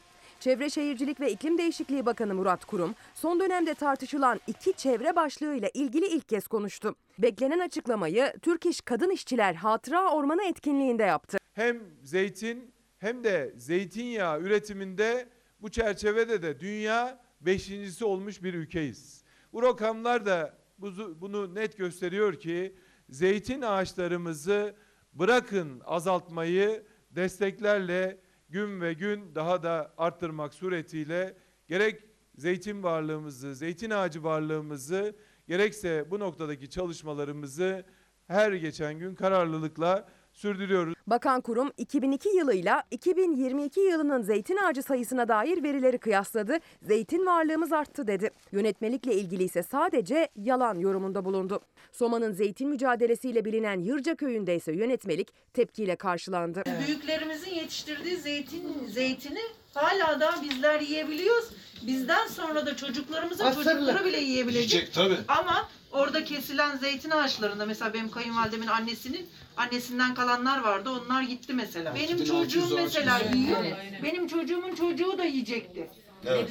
Öyle bir güzel bir şey ki Evet. yani tamam termik santral de tamam da yani insanoğlu bence daha değerli olması lazım. Yırca'nın kooperatif kuran kadınları CHP'li vekil Ahmet Vehbi Bakırlıoğlu'na dert yandı. Bakan Kurumsa çok tartışılan doğal sit alanlarının yapılaşmaya açıldığı konusunda da yalanlamada bulundu. Bu yönetmelik sit alanlarına dair yeni bir ek düzenleme içermeyen ve bunun tam aksine şu anda korunan alanlarda devam eden faaliyetlere bile sınırlar getiren bir yönetmelik oldu. Şimdi Cemile Hanım diyor ki aşırı derecede iyi niyetli, saflık derecesine varan bir iyi niyet görüyorum sizde diyor. Hani bakanla ilgili ya bunu yapın bunu yapın falan diyorum ya. Ya hani bir kere söylemiştim değil mi size annem. Oğlum sen çok safsın der bana annem. Söylemiş miydim Cemile Hanım? Ya anne derim ben nasıl saf olabilirim? 30 yıllık gazeteciyim. Gazete yönetmiş bir adam. 9 yıldır televizyondayım. Yok oğlum o ayrı. İşini iyi yapıyorsun ama diyor sen safsın saf diyor. Şimdi Cemile Hanım da aşırı derecede iyi niyetli buluyor beni. E, kötü bir şey değil yani. Ben bakan bugün mesela çıksa dese ki ben alkışlarım onu yarın. Zeytinlikler konusunda halkımızdan gelen o sesi duyduk. Gerekeni yaptık. Cumhurbaşkanımız emretti. Şükranlarımı sunuyorum dese ben alkışlarım. Benim için sonuç almak önemlidir. Ben böyle bakarım meseleye. Profesör Doktor Ufuk Demirkılıç üzüntülüyüz diyor. Doktor Pınar Yozgatlı, Profesör Doktor Ali Ergün, Doktor Hare Gürsoy. Bakın bütün doktorlar üzüntülü, kaygılı. O nedenle birini üzdüğümüz zaman ya yanlış anlaşıldım diyebilmeliyiz. Dersek bir şey kaybetmeyiz. Yanlış anlaşıldım. Tıp bayramı geliyor. Doktorlarımızın başımızın üstünde yeri var. Neden gidiyorlar? Gitmesinler. Gitmemeleri için elimizden geleni yapalım derlerse kendileri için, partileri için, doktorlarımız için, ülkemiz için iyi olur. Ben böyle. Yani tamam iyi niyetli olabilirim, aşırı saf derece bilemem. Bizi nasıl etkiliyor? Yereller, Savaş gel. Sesçimiz Ozan'a, teknik yönetmenimiz Latif Arvas'a, Savaş Yıldız yönetmen ve bütün ekip arkadaşlarıma teşekkür ediyorum. Savaş'a bugün Kardelen yardım ediyor. Samsun Halk Gazetesi balıkçılar okey'e dönüyor. Mazot 20 lira denize çıkamıyorlar. Rekor kıran akaryakıt fiyatları Samsun'da balıkçıları vurdu. Su Ürünleri Kooperatif Başkanı Atıf Malkoç, balıkçılar kahvede okey oynuyor dedi. Samsun'dan Batman'a geçelim. Karadeniz'den doğuya. Batman ulaşımda alarm zilleri. Batman'dan Türkiye'nin birçok şehrine yolcu taşıyan otobüs firmaları son iki yılda en hareketsiz günlerini yaşıyor. Doğudan da Akdeniz'e dönelim. Körfez, Düz ağaç tamam sıra 40 Kavak'ta. Manavgat 5 konakta açılmak istenen maden ocakları ile ilgili davalarda ilk karar verildi. Antalya 5. İdare Mahkemesi Düz Ağaç Mahallesi'nde maden ocağı hakkında yürütmeyi durdurma kararı verildi. Şimdi benzeri durumdaki 40 Kavak Mahallesi için de aynı kararın çıkması bekleniyor. Savaş dün gittiğim bir sergi vardı. Haydar Ekinek dün 8 Mart'ta Dünya Kadınlar Günü'nde Proje Hane ile birlikte işbirliği yaptı ve Four Seasons Otel'de bir sergi açtılar. Bunu alalım, verelim fotoğrafı. Onun dışında Enka Sanat Kültür'de de bir konser vardı. 8 Mart kadınlara yönelik Çiğdem Çelik bir konser verdi. Bakın bu da Haydar Ekinek'ten 8 Mart sergisi Düğüm. Ben oraya gittim ve oradaki fotoğrafları da bu bir işbirliğinin kadınlar için geliştirilmiş bir işbirliğinin sergisiydi efendim. Haydar Ekinek'in sergisine de gittim. Sosyal medya hesaplarımda da paylaşıyorum. Bizim, biz Çalar Saat ailesinin bir önemli erdeme sahip olması gerekir. Çabamız bu yönde. Geçmişimizin nadide eserlerini, o eserlerin yaratıcılarını unutmamak. Yani tek kelime, dört harfli tek kelime. Vefa.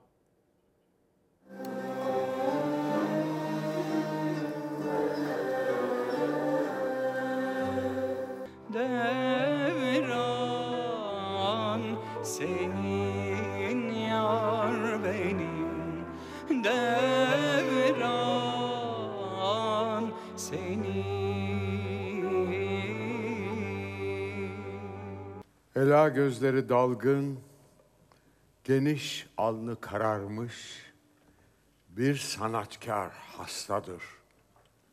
Cemil hasta yatıyor. Bir konser olmanın çok ötesinde olan bu tarihi hadiseyi tekrar e, günümüz e, dinleyicileriyle buluşturarak biz de önemli bir heyecan yaşıyoruz bugün. Türk müziğin en önemli sembol isimlerinden Tamburi Cemil Bey için 1920 yılında düzenlenen anma konserinin tekrarı düzenlendi. 102 yıl sonra o yıllarda milli mücadele ruhuyla şiirler yazan ve henüz 18 yaşında olan Nazım Hikmet konsere katılarak Tamburi Cemil Bey için yazdığı şiiri okumuştu. Bu kez sahnede Genco Erkal vardı. Olayı bir matemin görünmez rengi sarmış başında duranların kalbi yorgun atıyor.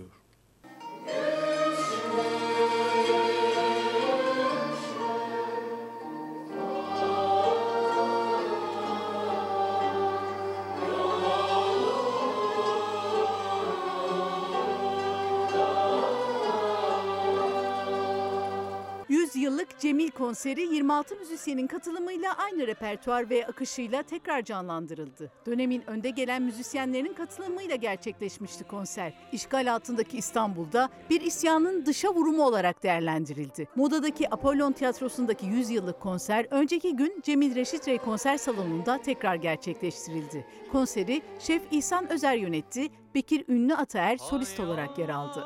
Burada çok önemli bir mesele var. İlk defa bir e, Türk Müziği Orkestrası'nı bagetle yönetmiş. Bu çok önemli. Bir de seyirciye saygısızlık olmasın diye yüzünü seyirciye dönerek yönetmiş konseri.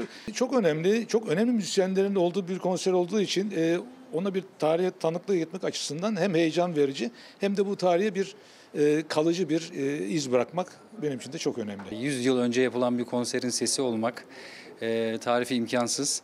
O yüzden de o dönemin o klasik icrasının yanında modern şarkıların olması e, ve bu konsere de tabii ki o bütün ihtişamıyla, bütün detaylarına kadar yansıyacak. Mini Mini Nilüfer Hanım'ı temsilen Zeynep Daniş kemanıyla katıldı.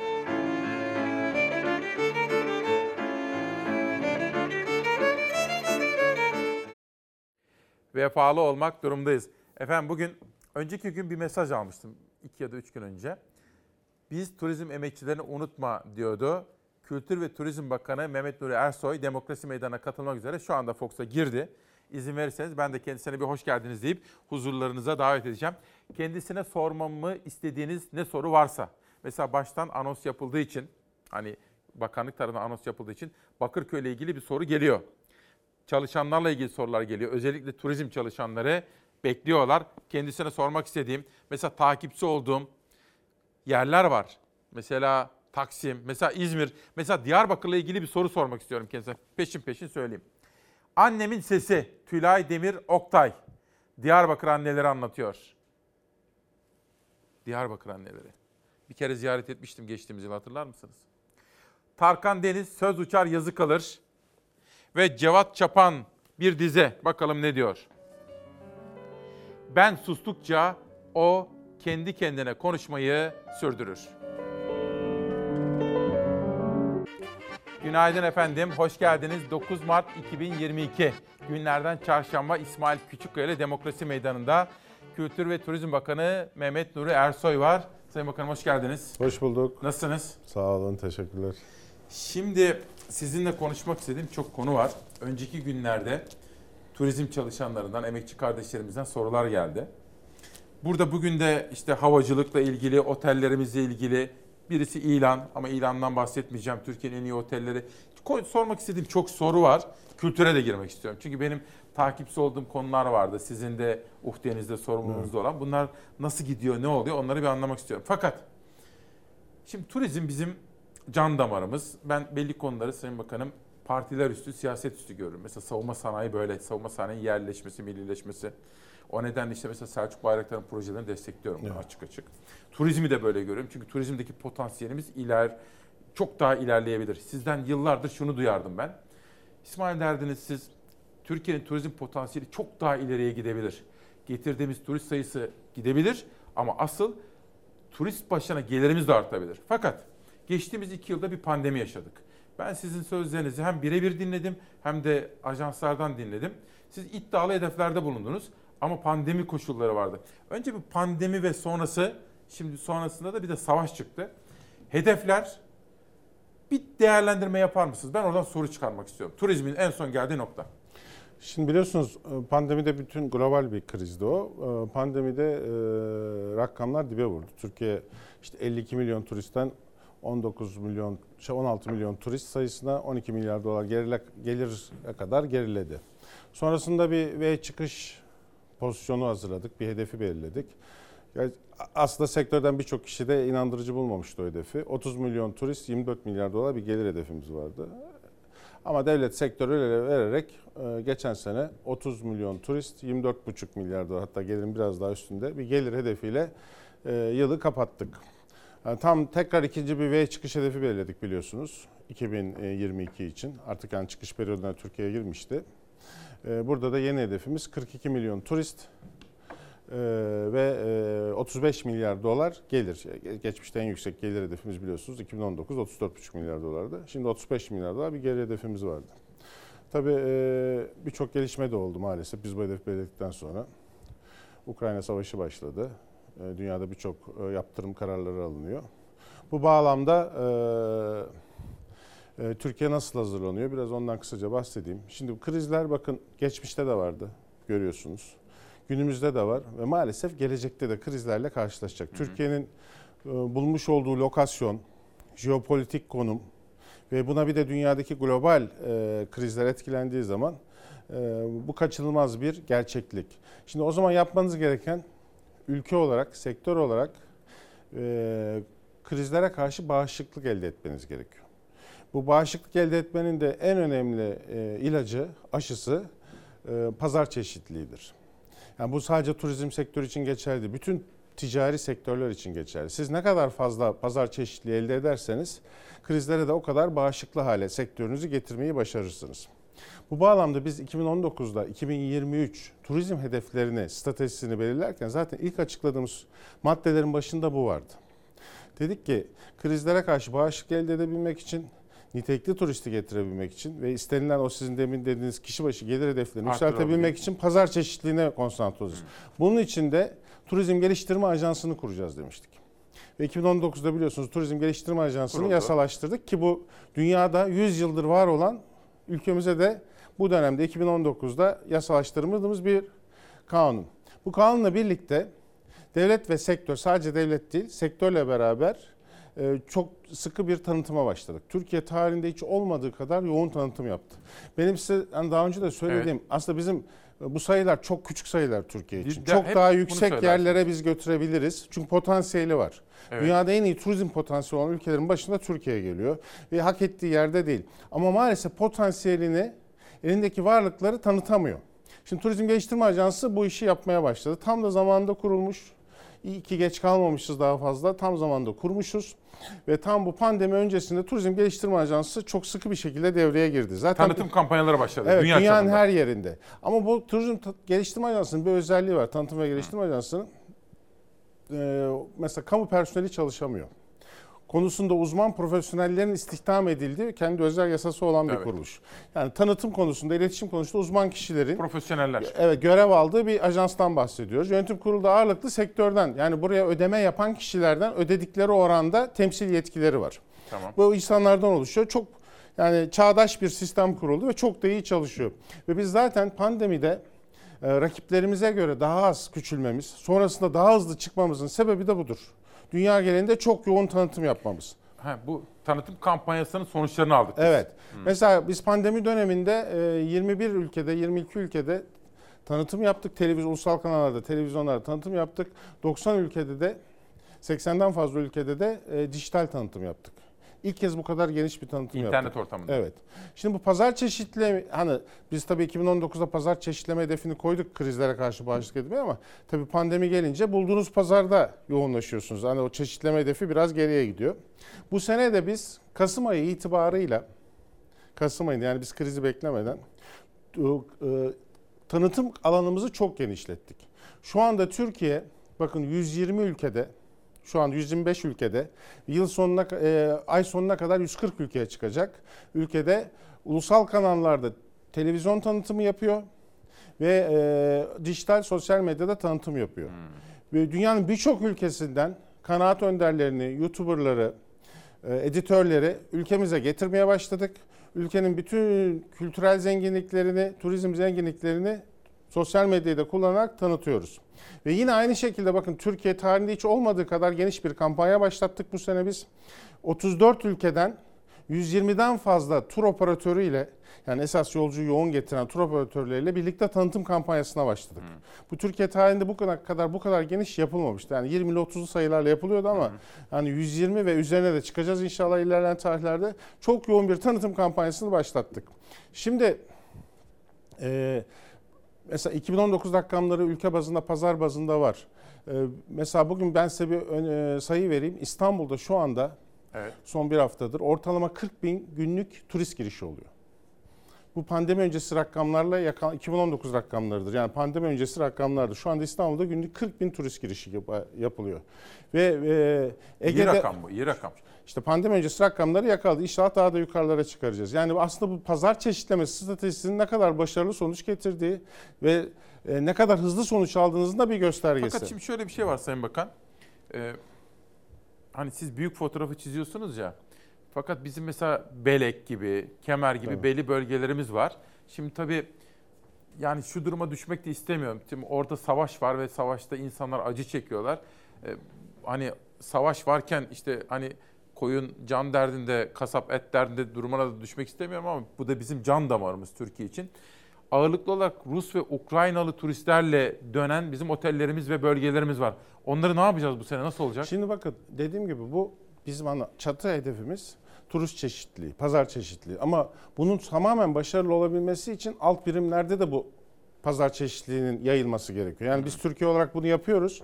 Baktığınız zaman bu sene yani İstanbul'da bir sıkıntı yaşanmayacak. Biz muhtemelen 2019 rakamlarını İstanbul'da yakalayacağız. Gidişat onu gösteriyor. Çünkü pazar çeşitlemesi konusunda en başarılı e, destinasyonumuz İstanbul.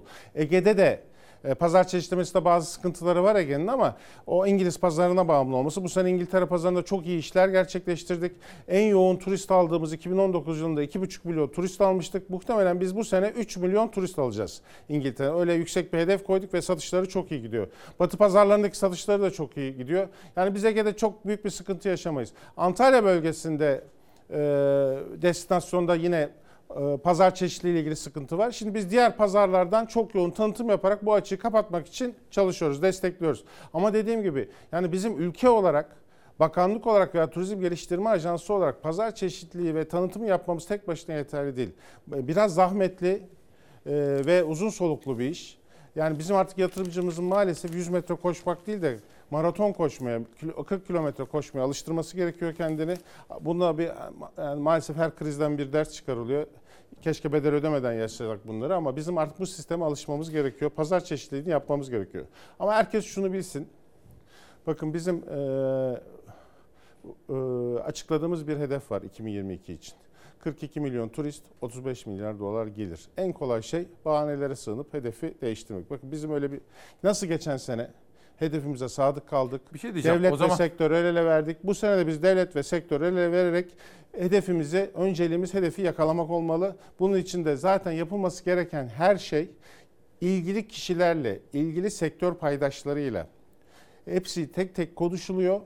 Mutabakatla gerekli adımlar atılıyor. İnşallah biz yıl sonundaki hedefimizi e, Geçen sene ben sizin o hedefinizi burada duyurduğum zaman tutturamaz ki, tutturamaz ki falan Evet. diye korolar Evet. vardı biliyor musun? Vardı, Nasıl tuttu peki? Esas tanıtım ama bunun dışında da başka bir Bakın bilmemiz şimdi gereken var mı? e, tabii şimdi sektörün her noktada belli oyuncuları var.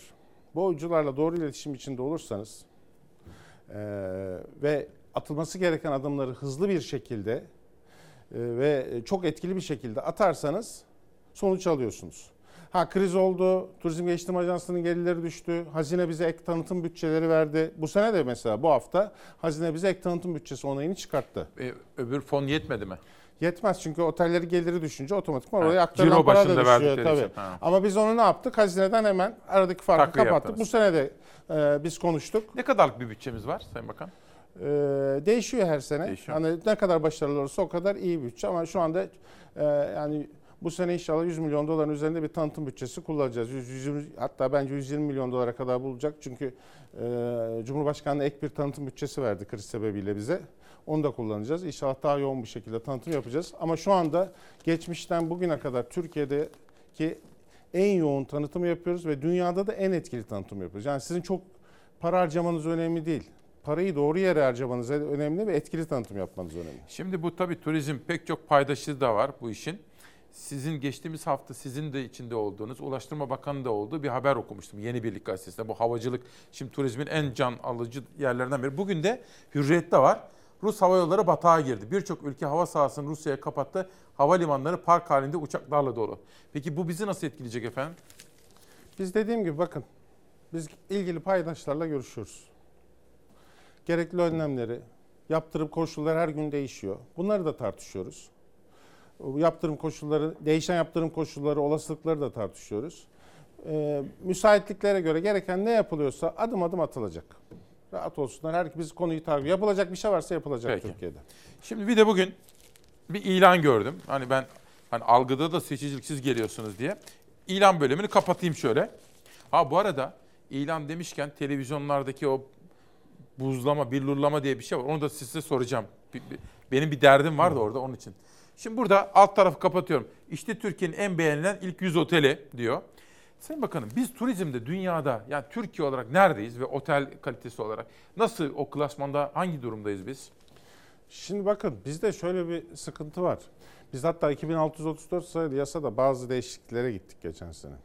E Şimdi bakanlık belgeli, şimdi Türkiye'de bakın e, yasa çıkmadan önce söylenen 8 bin tane sadece belediye belgeli otel var. 5 bin tane de belediye belgesi artı bakanlık belgeli otel var. Yani belediye belgesi zaten şart. Şimdi yasa değişikliğiyle biz dedik ki artık sadece belediye belgeli olmasın. Belediye belgesinin yanında herkes bakanlık belgesi de alsın. Yani belli bir sınıflandırmaya, standartizasyona tabi olsun. Bununla ilgili çok yanlış algı da yapıldı biliyorsunuz. Hani belediyelerin yetkileri elinden alınıyormuş gibi bir e, algı yaratılmaya çalışıldı. Hayır kesinlikle öyle değil. Tam tersine bakanlıktan belge alması gereken otellerin tamamı zaten belediye belgeli olmak zorunda. Çünkü belediye belgesi dediğiniz iş yeri açma ve çalışma ruhsatı ne demek? Statik ve yangın önlem ruhsatı demektir. Aha. Zaten olmadan o bakanlık yetkisindeki bir konu değil. Olmadan biz diğer belgeyi veremiyoruz. Şimdi biz bununla ilgili işte sınıflandırma, kalite, denetim, kontrolle ilgili yasal düzenlemeleri yaptık. Ve iyi ki de yapmışız. Bakın bunun alfabesi otellerle başlıyor. 13 bin olduğu iddia edilen otel sayısı muhtemelen şu anda 22 bini geçti bizim tespitlerimizde. 25-26 bini de bulacak Temmuz'a kadar. Temmuz Temmuz'a kadar vakitleri var belge almak için. Başvuruları biz toplamaya başladık. Demek ki yani bazı yol alması gereken, yapılması gereken şeyler var. Ha bakanlık bel özellikle bakanlık belgeli olanların standartları yüksek. Çok sıkı kontrol ediliyorlar, denetleniyorlar. Biz basit bir belge sistemiyle bunu başladık şu anda. Basit belge veriyoruz.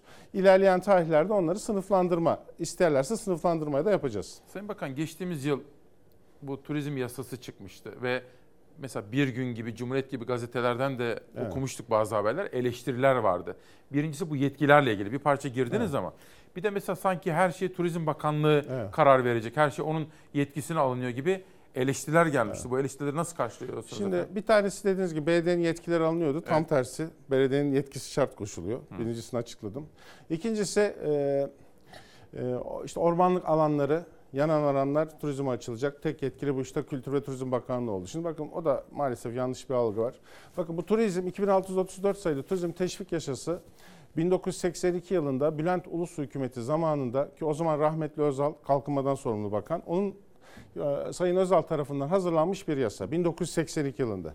Bu yasa ile birlikte ağırlıklı olarak 3 tane bakanlığa e, Milli Emlak yani dolayısıyla Çevre Şehircilik Bakanlığı'na, Tarım Orman Bakanlığı'na ve Kültür ve Turizm Bakanlığı'na e, turizm konaklama amaçlı konaklama tahsisi yapma etkisi veriliyor turizm amaçlı.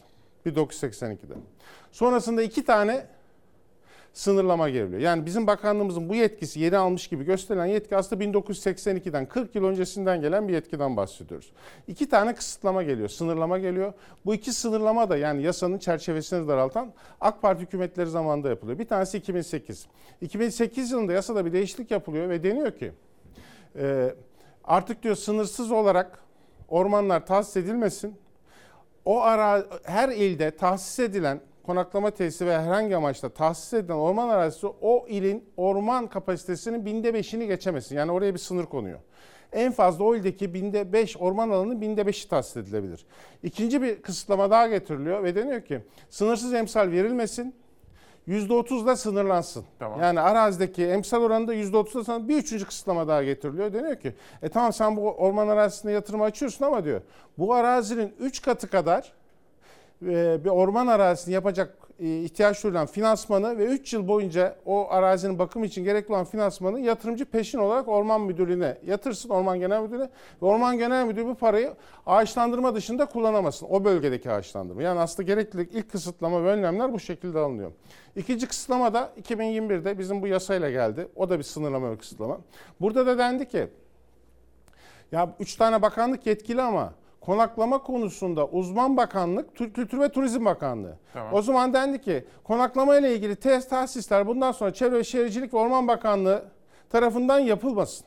Sadece Kültür ve Turizm Bakanlığı tarafından yapılsın. Zaten yetki var onda. Diğer ikisinin yetkisi kısıtlandı. Tam tersi yani ilave bir yetki olmadığı Bence gibi. iyi bu. Yetki kısıtlaması. Burada da dendi ki tekrar Kültür ve Turizm Bakanlığı kafasına göre de yapamaz.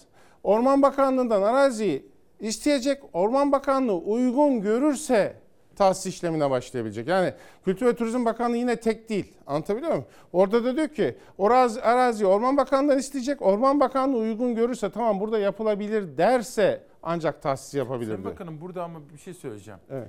Belki bir bilgilendirme yapmanız gerekir. Şimdi mesela muhalefete bakıyorum. Özellikle Antalya gibi, Muğla gibi, özellikle CHP'nin o bölgeden milletvekilleri çok sert eleştiriyorlar sizi. Acaba yani onlarla bir sunum mu yapmanız gerekiyor? Ne bileyim. Yani Valla onlar ben bilmiyorlar mecliste mı? bu yasa geçerken Evet.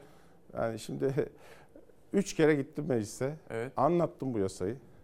Grup başkan Muhalefete vekili. de- ha. Muhalefet grup başkanı. Tamam. Muhalefete anlattım. Evet. Normalde biz gitmiyoruz meclise ama gittim özellikle anlattım.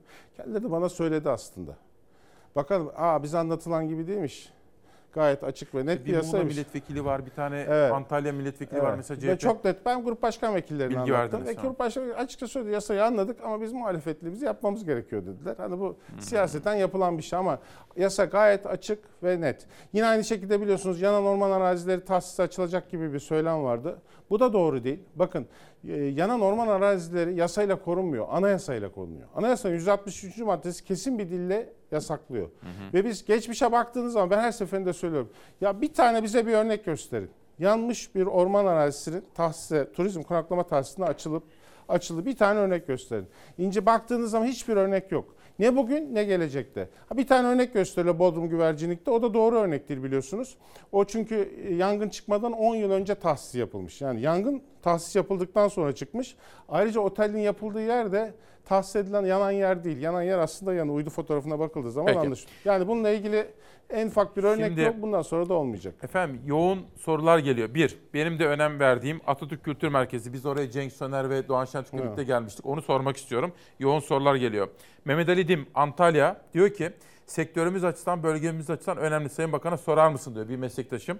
Antalya-Alanya otoyolunun sektör açısından önemi. Galiba bugün ben yeni görüyorum. Antalya-Alanya otoyol projesi Cumhurbaşkanlığı kararıyla yap işlet devret modeliyle yapılacak diyor. Bu önemli değil mi? Evet şimdi bakın biliyorsunuz orada çok önemli bir adım atıldı. Bu zaten e, e, yabancı ya- yatırımcının, yabancıların Türkiye turizmine olan güvenini, Türkiye ekonomisine olan güvenini de gösteriyor. Antalya Havalimanı'nın e, geçen sene ihalesi yapıldı. Bakın e, devlete hiçbir yük getirmediği gibi rekor bir gelir taahhüdüyle ihale gerçekleşti. Yaklaşık 8,5 milyar euroluk bir gelir taahhüdü. Bu tavın aldığı mı? Evet, e, TAV'ın aldığı Ben 8,5 onu bahsettim çünkü Ve tam da kriz zamanında. TAV da bakın Türk şirketi değildir. TAV aslında Fransız-Alman ortaklığı bir şirkettir. Ve bu paranın yaklaşık dörtte biri yaklaşık 2.2 milyar eurosu da peşin ödendi Türkiye Cumhuriyeti'ne. Yani ve tamamen yurt dışından gelen bir sermaye, kaynağın tamamen yurt dışından karşılanıyor ve rekor gelir taahhüdüyle bu pandemiye rağmen, bu kriz pandemi krizine rağmen Türkiye ekonomisine, Türkiye turizmine olan güveni gösteriyor. Böyle bir ihale gel. Şimdi e, ikinci aşamada bu işte havalimanından Alanya'ya kadar Antalya Alanya arasındaki yolla ilgili bir şey var. Yap işlet devlet. Orada büyük bir yoğunluk hava e, kara trafiği yaşanıyor. Bununla ilgili çalışmaları Ulaştırma Bakanlığı tamamladı. İnşallah bu yılda onunla ilgili ihalesi Bugün tam- çıkmış daha. Evet. Bugün. Onunla ilgili ihale de gerçekleştirilecek. Antalya'nın sorunları birer birer çözülüyor. En büyük sorunlardan biri de biliyorsunuz arıtmalarla ilgiliydi. Arıtma kapasiteleri Evet. de olmuştu. Biz Kültür ve Turizm Bakanlığı'na yetki verildi. Normalde bizim yetkimiz yoktu arıtma yapmaya. Belediyeler yapamıyordu. Büyükşehir belediyelerinin yapamadığı yerlerde bizim devreye girmemiz için normalde büyükşehir belediyelerinin sorumluluğu biliyorsunuz. Bize yetki verildi. Biz e, ilk talep Serik bölgesinden Belek hani sizin halka tabiriyle o bölgede e, gelecek 50 yıla hitap edecek arıtma yatırımını 2021'de tamamladık. Hizmete de aldık. Çok yoğun bir kapasiteli 90 milyon metreküp kapasiteli büyük bir arıtma tesisini tamamladık. Hizmete de aldık. Şimdi orada Boğazkent kısmı vardı. Onu da bu sene bağlıyoruz sezona kadar. Mayıs'a kadar onu da hizmet almış olacağız. O bölgenin bütün arıtma ihtiyacını karşılamış olacağız. Bir tane de Muğla'da yapıyoruz. Bodrum'da biliyorsunuz. Evet biliyorum orada. Onun da ikinci etapı iha- ihalesini geçen ay tamamladık. hı. Onu da hızlı bir şekilde 2023'ten önce tamamen gelecek 50 yıl o bölgeye hitap edecek arıtmayı tamamlayacağız. 74'ten beri o bölgede arıtma yok bakın. 74'ten Vay beri be. yok. Biz devreye girdik. Kültür ve Turizm Bakanlığı olarak Şimdi- hızlıca tamamlıyoruz. Bir kadın turizmci kongre turizmine yönelik yeni bir teşvik mekanizması olabilir mi? Dünya bunu yapıyormuş. Var mı bir düşünceniz? Ya şimdi bize gelsinler, göstersinler dünyadaki karşılaştırmalar neler var. Hani zaten benim de bildiğim bir konu bu. pandemide en çok etkilenen, hani turizm konusunda kendi içinde birçok etkilenmiyordu maalesef kongre, tem- seminerler ve umre seyahatleri, haç umre seyahatleri bu iki bölüm maalesef çok etkilendi. Umre seyahatleriyle ilgili açılma olursa e, zaten öncelikli olarak o ajantalara öncelik verilmesiyle ilgili biz devreye gireceğiz. E, kongre seminerle de ilgili getirsinler ne tür teşvikler istiyor tartışabiliriz. Peki. Ama daha yeni yeni pandeminin etkileri geçmeye başladı. Onlar da yeni yeni açılacak. Peki. Şimdi kütüphanecilerle ilgili sorular geliyor. Kültür turizm çalışanları Bakırköy ile ilgili soru geliyor. Ben şöyle bakayım çok soru geliyor. Engin Güner Sayın Bakanı Fox TV'de görmekten büyük mutluluk duyuyoruz. Turizm en önemli gelir kaynaklarımızdan biri. Ayrıca ülkemizin tanıtımı açısından son derece önemli bir imkan diyor. Fakat bir soru geliyor efendim eski Turizm Bakanlarından. Onu size bir yönelteyim. Bir çelişki varmış. Geçen yıl bakanımızın verdiği döviz gelir rakamlarıyla Türkiye Cumhuriyet Merkez Bankası açıkladıkları arasında bir fark var diyor. Var mı efendim bir Yok o çelişki? işte bakın iki tane turizm geliri vardır. Biz 40 yıldır açıklanan TÜİK'in açıkladıkları turizm geliridir. Merkez Bankası seyahat gelirini açıklar. Aradaki uçak gelirleri ayrıştırılmış halidir o. Tamam. Yani siz 40, 40 yıla bakın bizim açıkladığımız TÜİK verisiyle gider. O turizm geliridir. Uçak bileti dahil hesapladır. Öteki uçak uçak biletleri hariç hesapladır. Seyahat geliridir. Merkez Bankası o yüzden farklı açıklar. TÜİK farklı açıklar. Aradaki fark budur. Yani biz hani 2019'da açıklanan 52 milyon neydi? Turizm geliriydi. Bizim şu anda açıkladığımız 30 milyon ne? O da turizm sayısı ve turizm geliri 24,5. 2019'da 34,5. Ee, Birinde uçak biletleri hariç hesaplıyor seyahat geliri olarak. Zaten bakın Merkez Bankası'na seyahat geliri der. TÜİK ne der? Turizm geliri der. Bir de e, yıl sonu sayılarında bazen bir ufak bir karmaşıklık çıkıyor. Şöyle çıkıyor. Geliri hesaplarken çıkış yapan yolcuya göre hesaplanır. Ee, turist sayısı hesaplanırken giriş yapan yolcuya göre hesap. Çünkü gelir anketle, TÜİK'in anketleriyle hesaplandığı için o çıkış yapan yolcuyu, hani çıkış çıkışta yapıyor anket ne kadar harcadınız diye. Orada da hani bazen yüzde birlik, yüzde ikilik sapma oluyor. İnce detayı budur. Yani Tamam. rakamlarda bir hata yok. 40 yıldır nasıl hesaplanıyorsa o şekilde açıklanıyor. Tamam harika. Peki Sayın Bakanım bu Bakırköy'deki Basam'la ilgili bina Yani şeye de şaşırdım. Turizm Bakanı dediniz. Eski Turizm Bakanı bunu bilmesi lazım. Ona da şaşırdım yani. Turizm Bakanı bu konuyu çok iyi bilmesi lazım. çelişki var dedi bilmiyorum. İşte tamam Turizm Bakanı o çelişkiye düşmemesi lazım. Sokaktaki vatandaş düşer ama Turizm Bakanı böyle Peki. bir çelişkiye düşmez. Peki. yani. Şimdi bu arada e, kütüphanecilerle ilgili yoğun mesajlar geliyor efendim. Kütüphaneler konusunda bir adım mı atıyorsunuz? Bir şey mi bekleniyor?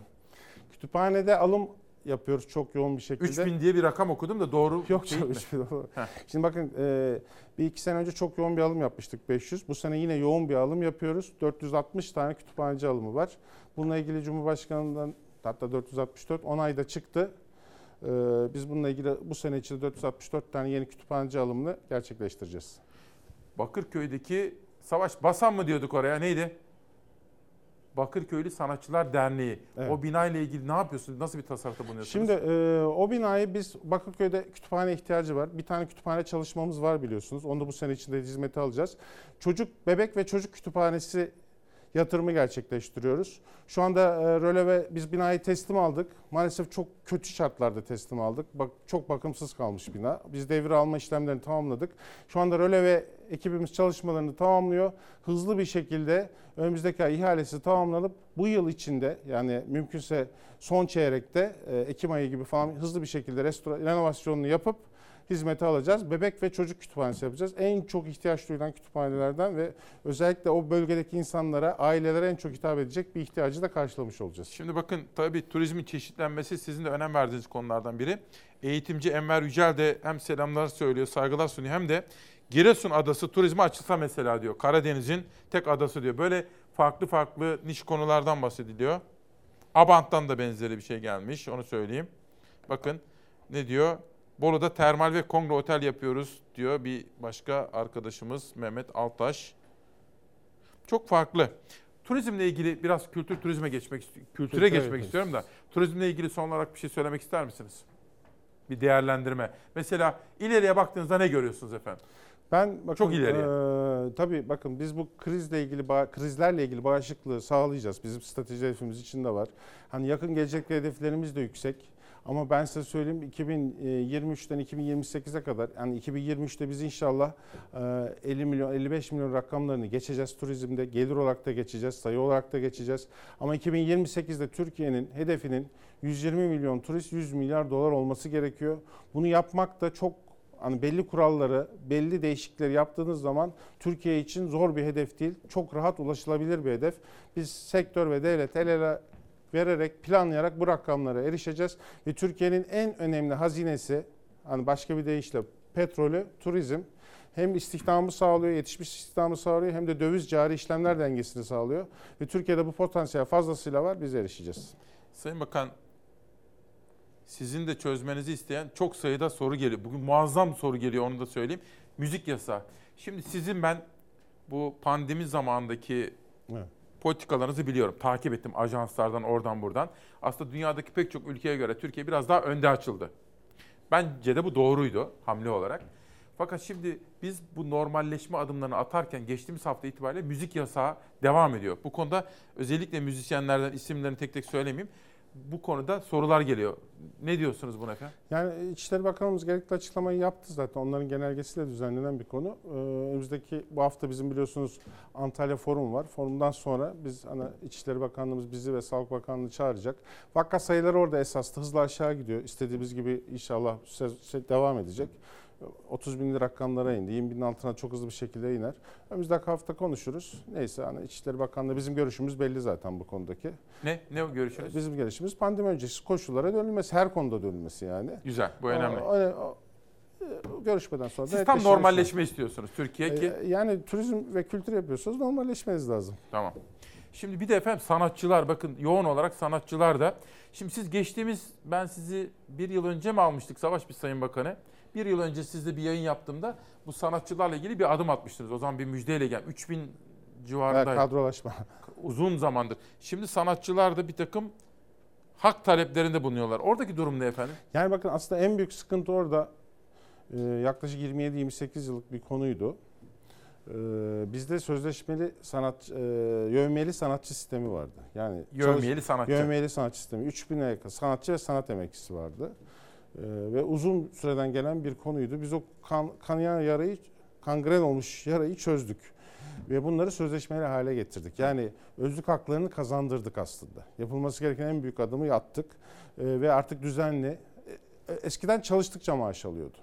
3 gün çalıştıysa 3 gün, 30 gün çalıştıysa 30 gün. Anlatabiliyor muyum? Şimdi aslında onların hepsini kadrolu hale getirdik biz. Sözleşmeli hale getirdik. Artık özlük haklarının çoğunu kazandılar. Bununla ilgili en büyük adımı biz bakanlık olarak attık. Ee, ve büyük bir sorunu çözdüğümüzü düşünüyorum. 27-28 yıldır bakın hep gündeme gelmişti. Evet. Bizim dönemimizde çözüldü. Bir de Hıncal Uç'un bir yazısı üzerinden size de bir açık mektup yazmıştı Hıncal Uç. Bu 65 yaş, 65 yaş üstü diye bir mevzu vardı. O çözüldü mü? Bakın o pandemiyle alakalı bir konu. Bizde mesela bakın pandemide vaka sayılarına bakacak olursanız evet. en büyük ölümler 65 yaş ve üzerinde oluyor. Yani hatta 60 yaş ve üzerinde oluyor.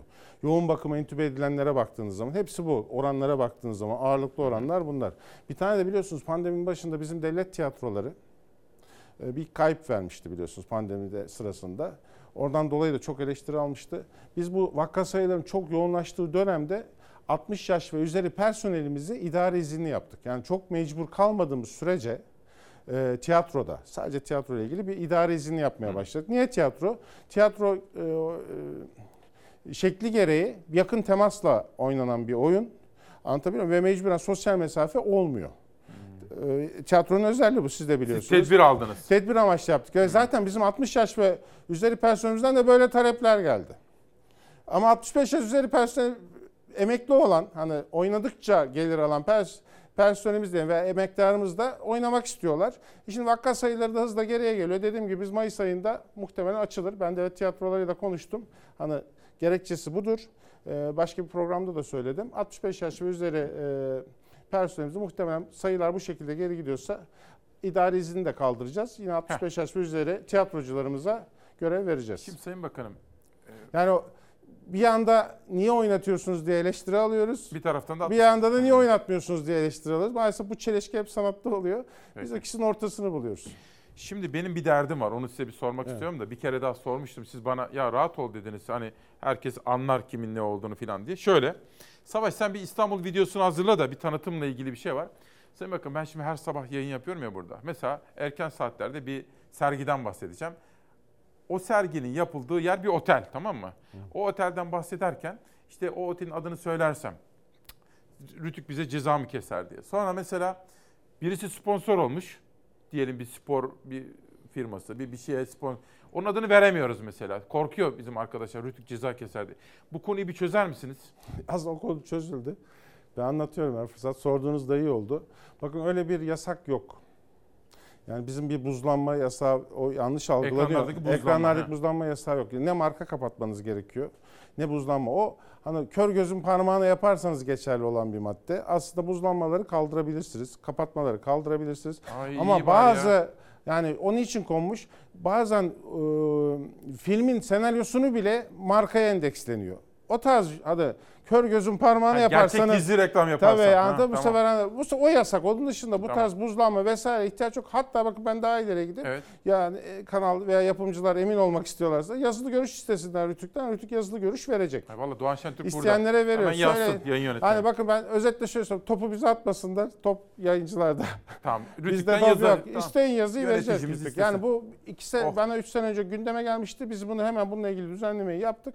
İstediğiniz zaman başvurun Şimdi yapalım. Sayın Bakanım yani haberin öznesi bir kişi veya Ama sponsorluk bakın bizde niye? top bizde değil. Bizde bir kısıtlama da yok. Tamam anladım şimdi. Biz diyoruz ki siz yapın. Hatta yazılı görüş istiyorsanız yazılı görüş de verelim. Tamam. Şimdi İstanbul gerçekten çok güzeldir İstanbul.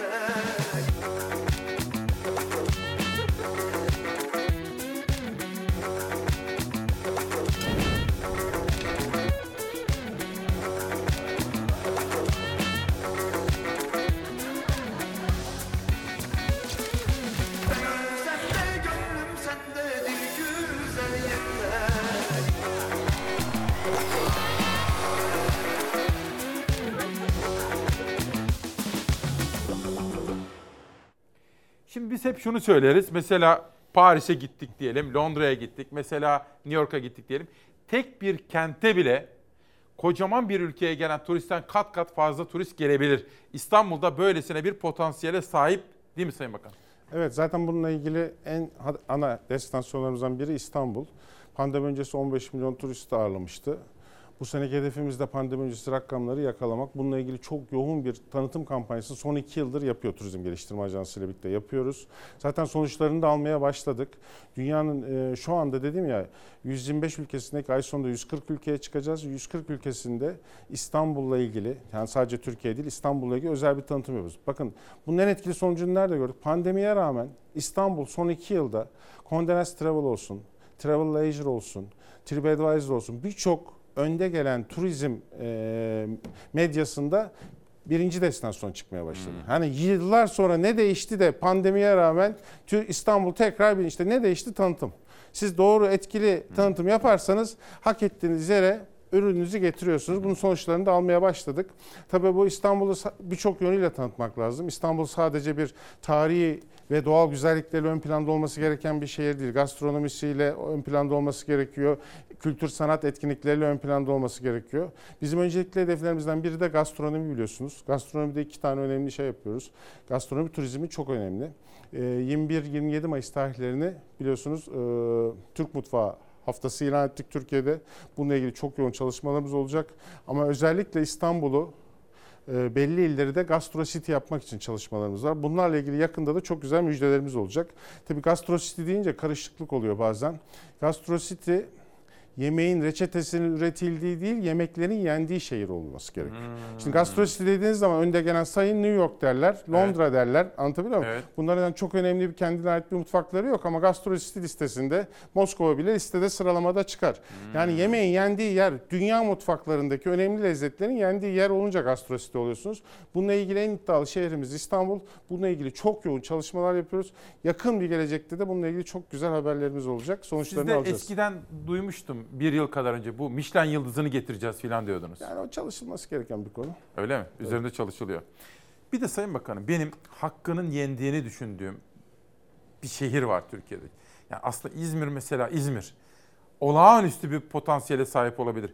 Bu İstanbul'daki o kültür yolu gibi mesela. İzmir'de de bir şey var mı? Şimdi bak Beyoğlu Kültür Yolu böyle bir anda olan bir olay değil. İstanbul'daki Beyoğlu Kültür Yolu. 3 yıllık bir çalışmanın Savaş o sonu. görüntüleri de verebilirsiniz. Evet. Beyoğlu, İzmir. Evet. 3 yıllık bir çalışmanın sonu. Önce bir rota belirliyorsunuz. Orada biliyorsunuz Galata Port'tan Atatürk Kültür Merkezi'ne kadar olan birçok e, bir rota 4.1 kilometrelik görünüyor rota. şimdi, evet. Evet, o rota üzerinde birçok bakanlığımıza bağlı kurum Ayrıca devlet bak devleti başka kurumlarıyla ilgili restore edildi, renove edildi, yatırımlar yapıldı. Özel sektörle ilgili yerler de yapıldı. Biliyorsunuz orada Galata Kulesi ile ilgili çok ciddi çalışma yapıldı. Atlas Sineması ile ilgili baştan sona yenilendi. Atatürk Kültür Merkezi gibi bir inşaat dünyanın en hızlı kültür merkezi inşaatıdır. Gerçekten ve çok güzel Ona olmuş. da ayrıca değiniriz. Şimdi önemli olan önce bu rotayı oluşturmanız. Sonra da bu rotanın içindeki bu restore ettiğiniz, renove ettiğiniz veya yeni yatırımların içini doldurmak, ruhunu doldurmak. O da kültür festivali şeklinde geliyor. İlkini biliyorsunuz 29 Ekim'de Atatürk Kültür Merkezi'nin açılışıyla birlikte gerçekleştirdik, başlattık. 16 gün sürdü.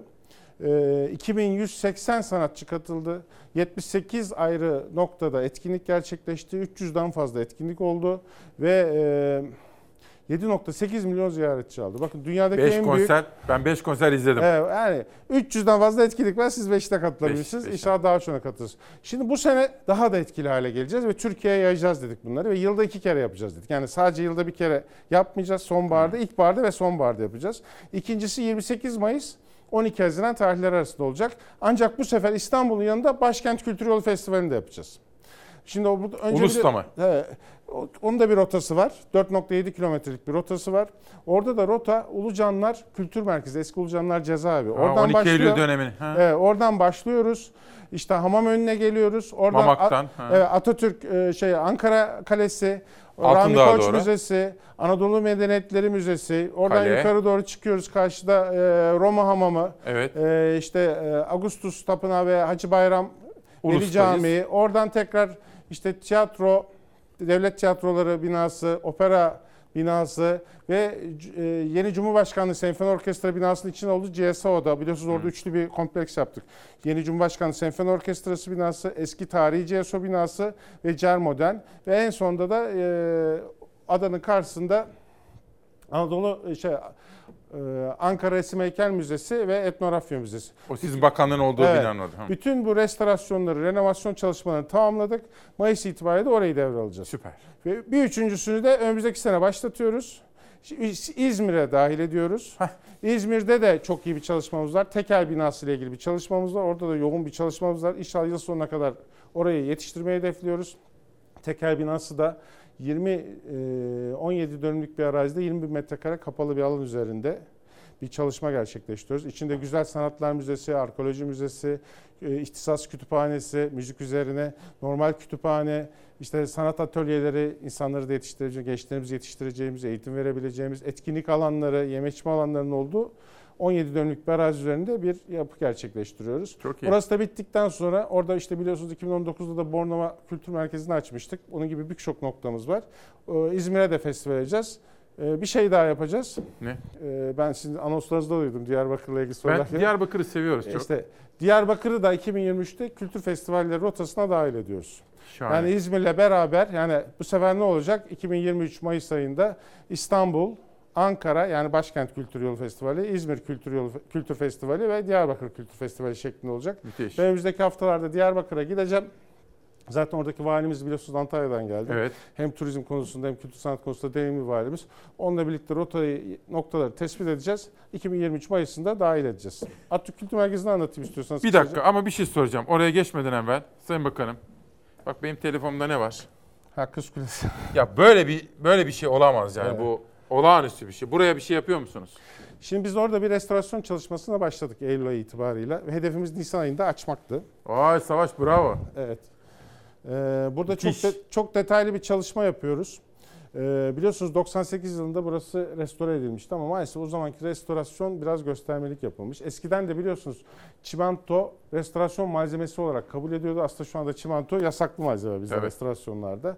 Şimdi biz buradaki çimento sivaları raspaladığımız zaman gördük ki maalesef bazı kirişlerle kolonların birbirine bağlanmadığını gördük. Üstü örtülüp geçilmiş. Aa. Ee, deniz kumu kullanılmış, korozyon uğramış. Aslında yapı statik olarak da çok sağlıklı değil. Şimdi biz restorasyonu orada biliyorsunuz Profesör Doktor Zeynep Ahunbay Hoca ile çalışıyoruz. A Mimarlık Ödüllü biliyorsunuz Han Tümer Tekin'le çalışıyoruz. Ee, bu keşiften sonra mecburen biz İstanbul Teknik Üniversitesi'nden ve e, Fatih Sultan Mehmet Vakıf Üniversitesi'nden rapor hazırlattırdık hocalarımızın isteği üzerine. Bu rapor üzerine yeni bir proje geliştirdik restorasyonla ilgili. Ne yapılacak? Mesela o külah var ya üstünde. Külahın Evet. altta beton bir külah o aslında. O beton Burası yapı mı? evet. Onlar sökülecek, betondan arındırılacak projeye göre. Bir etrafında bir taşıyıcı bir demir konmuş biliyorsunuz. Evet. O demir kalkacak, orijinalinde Ha, yok. şunlar. Tabii o demir kalkacak. Onun içinde içeride gizlenerek statik sağlanacak. Şuradaki yapı çatılar var biliyorsunuz. Evet. Ee, eski tarihte bunlar yok. Burası aslında bir sur şeklinde. Bu çatılar da kaldırılacak. Yani bina üzerindeki yükleri, şu ara kademelerdeki beton tabyalar dahil hepsi sökülecek. Bina üzerindeki yükler alacak. Şimdi bu proje hazırlandı. Anıtlar Kurulumuza gönderilecek. Onların görüşleri ve onayı da alındıktan sonra tekrar bu restorasyon devam edecek çalışması. Ama e, esas olarak zaten arındırılması gereken 80 yıl önceden beri yapılmış olan o beton arındırılabildiği kadar tabii statiğin izin verdiği kadar arındırılacak. Özgün malzemesiyle bu tekrar yapılacak. Tamam. Sayın Bakan ben şimdi yayında Yani da... yeni hedef Ekim ayınızda bu sırada söyleyeyim. Ekim ayında ancak yetiştiririz. Çünkü beklentimiz Ben işte çok az iş, çok fazla iş Cumhurbaşkanı- da bunu sunsanız o size der ki Ekim'den hemen öne çek o yapıyor ya hep böyle. Eylül'de yap falan diye. Yok yok ben zaten en makul tarihi Öyle söylüyorum her zaman. Sayın Bakan bir kere ben burada birkaç kere teşekkür ettim size. Çünkü adıyla müsemma, müthiş Atatürk Kültür Merkezi çok kısa sürede yapıldı. Biz de oraya Genel Müdürümüz Cenk Soner'le, Genel Yönetmenim Doğan Şentürk'le birlikte geldik. Burada da haber yaptık. Şu Atatürk Kültür Merkezi hakikaten güzel olmuş. Yani bu şimdi dünyada şimdi yaklaşık 100 bin metrekare kapalı alan. Dünyadaki en büyük emsalleri Görüntüleri içinde. de verdik Yani ilk şimdi. 10 ilk 10'da sayacağınız ki ilk 10'da da ilk 5 içine girer. 2,5 yıl gibi bir sürede, rekor bir sürede yapıldı ve dörtte bir hatta beşte bir fiyatına dünyadaki emsalleriyle kıyaslandı bir maliyetle gerçekleştirildi. Ve e, gören herkesin de memnun kaldı. Sizin Güzel, de ben söylediğiniz çok gibi e, çok tebrik aldığımız bir etkinlik Sanatçılar alanlardı. çok memnun. Çok fazla ziyaretçi de alıyoruz zaten. Hep full oradaki bütün etkinliklerimiz. Ama sadece onu yapmadık biliyorsunuz. Ee, Cumhurbaşkanlığı Senfoni Orkestrası da bahsettiniz. İlk işe Cumhurbaşkanlığı Senfoni Orkestrası ile başladık. O da biliyorsunuz kangren olmuştu. Evet çok uzun Ee, zaman. 26 yıl süren bir inşaat çalışması sırasında %60'ı tamamlanabilmişti. Bize verilen ilk görevlerin başında oydu. Biz e, bir buçuk yıl gibi kısa bir sürede hızlı bir şekilde kalan kalan %40'lık kısmını tamamlayıp açtık biliyorsunuz. Çok da güzel oldu. O da dünyada ilk 10 hatta sıralamaya koyduğumuzda ilk 5'e girebilecek bir yapı. 2023 kapasiteli büyük filarmoni salonu var. 400 kişilik mavi salonu var. E, O bir adanın içinde biliyorsunuz. Orayı da bir millet bahçesi şeklinde yaptık. Yeşil bir adanın içinde. Ve eski tarihi Cumhurbaşkanlığı Senfoni Orkestrası binasını da restore ettik. Onu da hizmete aldık. Cer Modern'le birleştirdik. Şimdi Başkent Kültür Yolu projesinin ana noktalarında, etkinlik noktalarından biri. Başkent Kültür Yolu da 28 Mayıs'ta demin söyledim başlıyor. İnşallah orada da 1500'den fazla sanatçı, 70 ayrı noktada 300'den fazla etkinlikle e, çok güzel bir festival olacak. Geçen sene biz zorlanıyorduk festivallerde. Pandemi sebebiyle uluslararası etkinlik getirmekte zorlanıyorduk. Bu sene biraz daha rahatladı. Onların seyahatleri, kısıtlamalar azaldığı için. İnşallah biz bu sene çok daha fazla ses getiren çok güzel bir etkinliği gerçekleştireceğiz. Şimdi bir izleyenim Ali Bey sormuş da nasıl yetiştirdi diye. Ben valla sizi birkaç kere aradım, gittik oraya. Şimdi siz bir kere bir baktınız projeye ve bu projenin zamanda yetişmesi için optimum şeyler düşündünüz. Bazılarını çıkarttırdınız. Evet. Maliyetleri artıracak bir takım hususlar vardı. Ve her hafta gittiniz oraya. Evet. Yani her hafta gitmezseniz olmaz zaten ama e, müellif Takip ettiniz. Evet, e, orada inşaat firmamız da çok başarılıydı. Açık söyleyeyim, Sembol İnşaat'la çalışıldı orada. Çok başarılı bir inşaat çıkarttı. Devletimizin diğer kurumları da To- Tokyo olsun, e, de- de- Devlet Malzeme Ofisi olsun. Yani çok büyük bir ekip çalışması oldu. Sıkı sıkıya da takip ettik. Artık yeni teknolojilerle e, inşaat yapmak kolay. Siz projenizi değiştirmemek üzere netleştirin. Hızlı bir şekilde sonuçta 100 bin metrekarelik bir inşaat. E, Ben hani özel hayatımda bakan olmadan önce her yıl 100 bin metrekarelik inşaat bitiriyordum zaten. Hani Bu benim alışık Oradan olduğum bir sistem. Çok vardı. iyi bildiğim bir pratik bir sistem. Çok hızlı bir şekilde yapabiliyorsunuz. Burada güzel olan dünyanın en son teknolojisi, mekanik teknolojisi yani sahne teknolojisi kullanıldı. Yani diğer emsal diyoruz yani ilk 5 taneyle kıyaslarız. Yani dünyada bu sahneyi kullanan 3 veya 4 tane ya vardır ya yoktur. Peki. Şimdi sabah Cemil Bey'den bahsetmiştik. Tamburi Cemil Bey'den. Onun haberlerini göstermiştim. Vefa demiştim. Bir de Alaaddin Yavaşça Sayın Bakan'a takip ettiğim bir konuydu. Onu da soracağım ama ilk kadın valimiz Lale Aytaman diyor ki Sayın Bakan açıklamaları için teşekkürler. Kimi kuşkularımız vardı. O kuşkular bertaraf oldu diyor ilk kadın valimiz. Lale Hanım'a da gösterdiği duyarlılık için teşekkür ederim. O kadar çok soru var ki hepsini aktaramayacağım. Alaaddin Yavaşça. Evet. Söz vermiştiniz. Söz vermiştik. Sözümüzü gerçekleştirdik. Ee, e, Sayın hocamızın e, 1 Mart doğum gününe Alaaddin Yavaşça Müzesi'ni, Kilis'teki müzeyi açtık. E, hatıra evi ve müze şeklinde. E, Ayten Hanım'ın da bizden en çok isteğiydi eşinin. Onu söz verdiğimiz gibi 1 Mart'ta da yetiştirdik, açtık. Teşekkür ediyorum. Sayın Bakan çok sağ olun. Sağ olun. Demokrasi Meydanı'na katıldınız. Eyvallah. Eksik olmayın. Bir son bir sözünüz varsa alabiliriz ama biz Demokrasi Meydanı'na katıldığınız için teşekkür ediyoruz. Biz teşekkür ediyoruz bu fırsatı verdiğiniz için. Sağ olun. Değerli izleyenler müsaade ederseniz Sayın Bakan'ı uğurlayacağım. Vedalaşmak üzere huzurlarınıza döneceğim. Bugün de böyle bir sabah oldu efendim.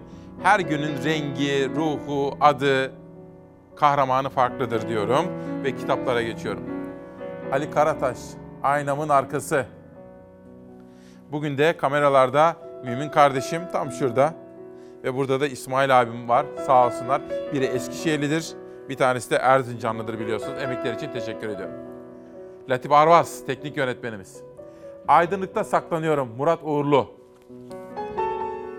Ece'nin Küçük Hayalleri Ece Boyacıoğlu İpek Badırgalı. Ve Cevat Çapan'dan bir Gülnar şiiri. Atlarına binip yola koyuluyorlar. İskender de buralardan geçmiş diyor emekli albay. Toroslar'da Narlıkuyu'ya inerken Gülnar'dan. Müzik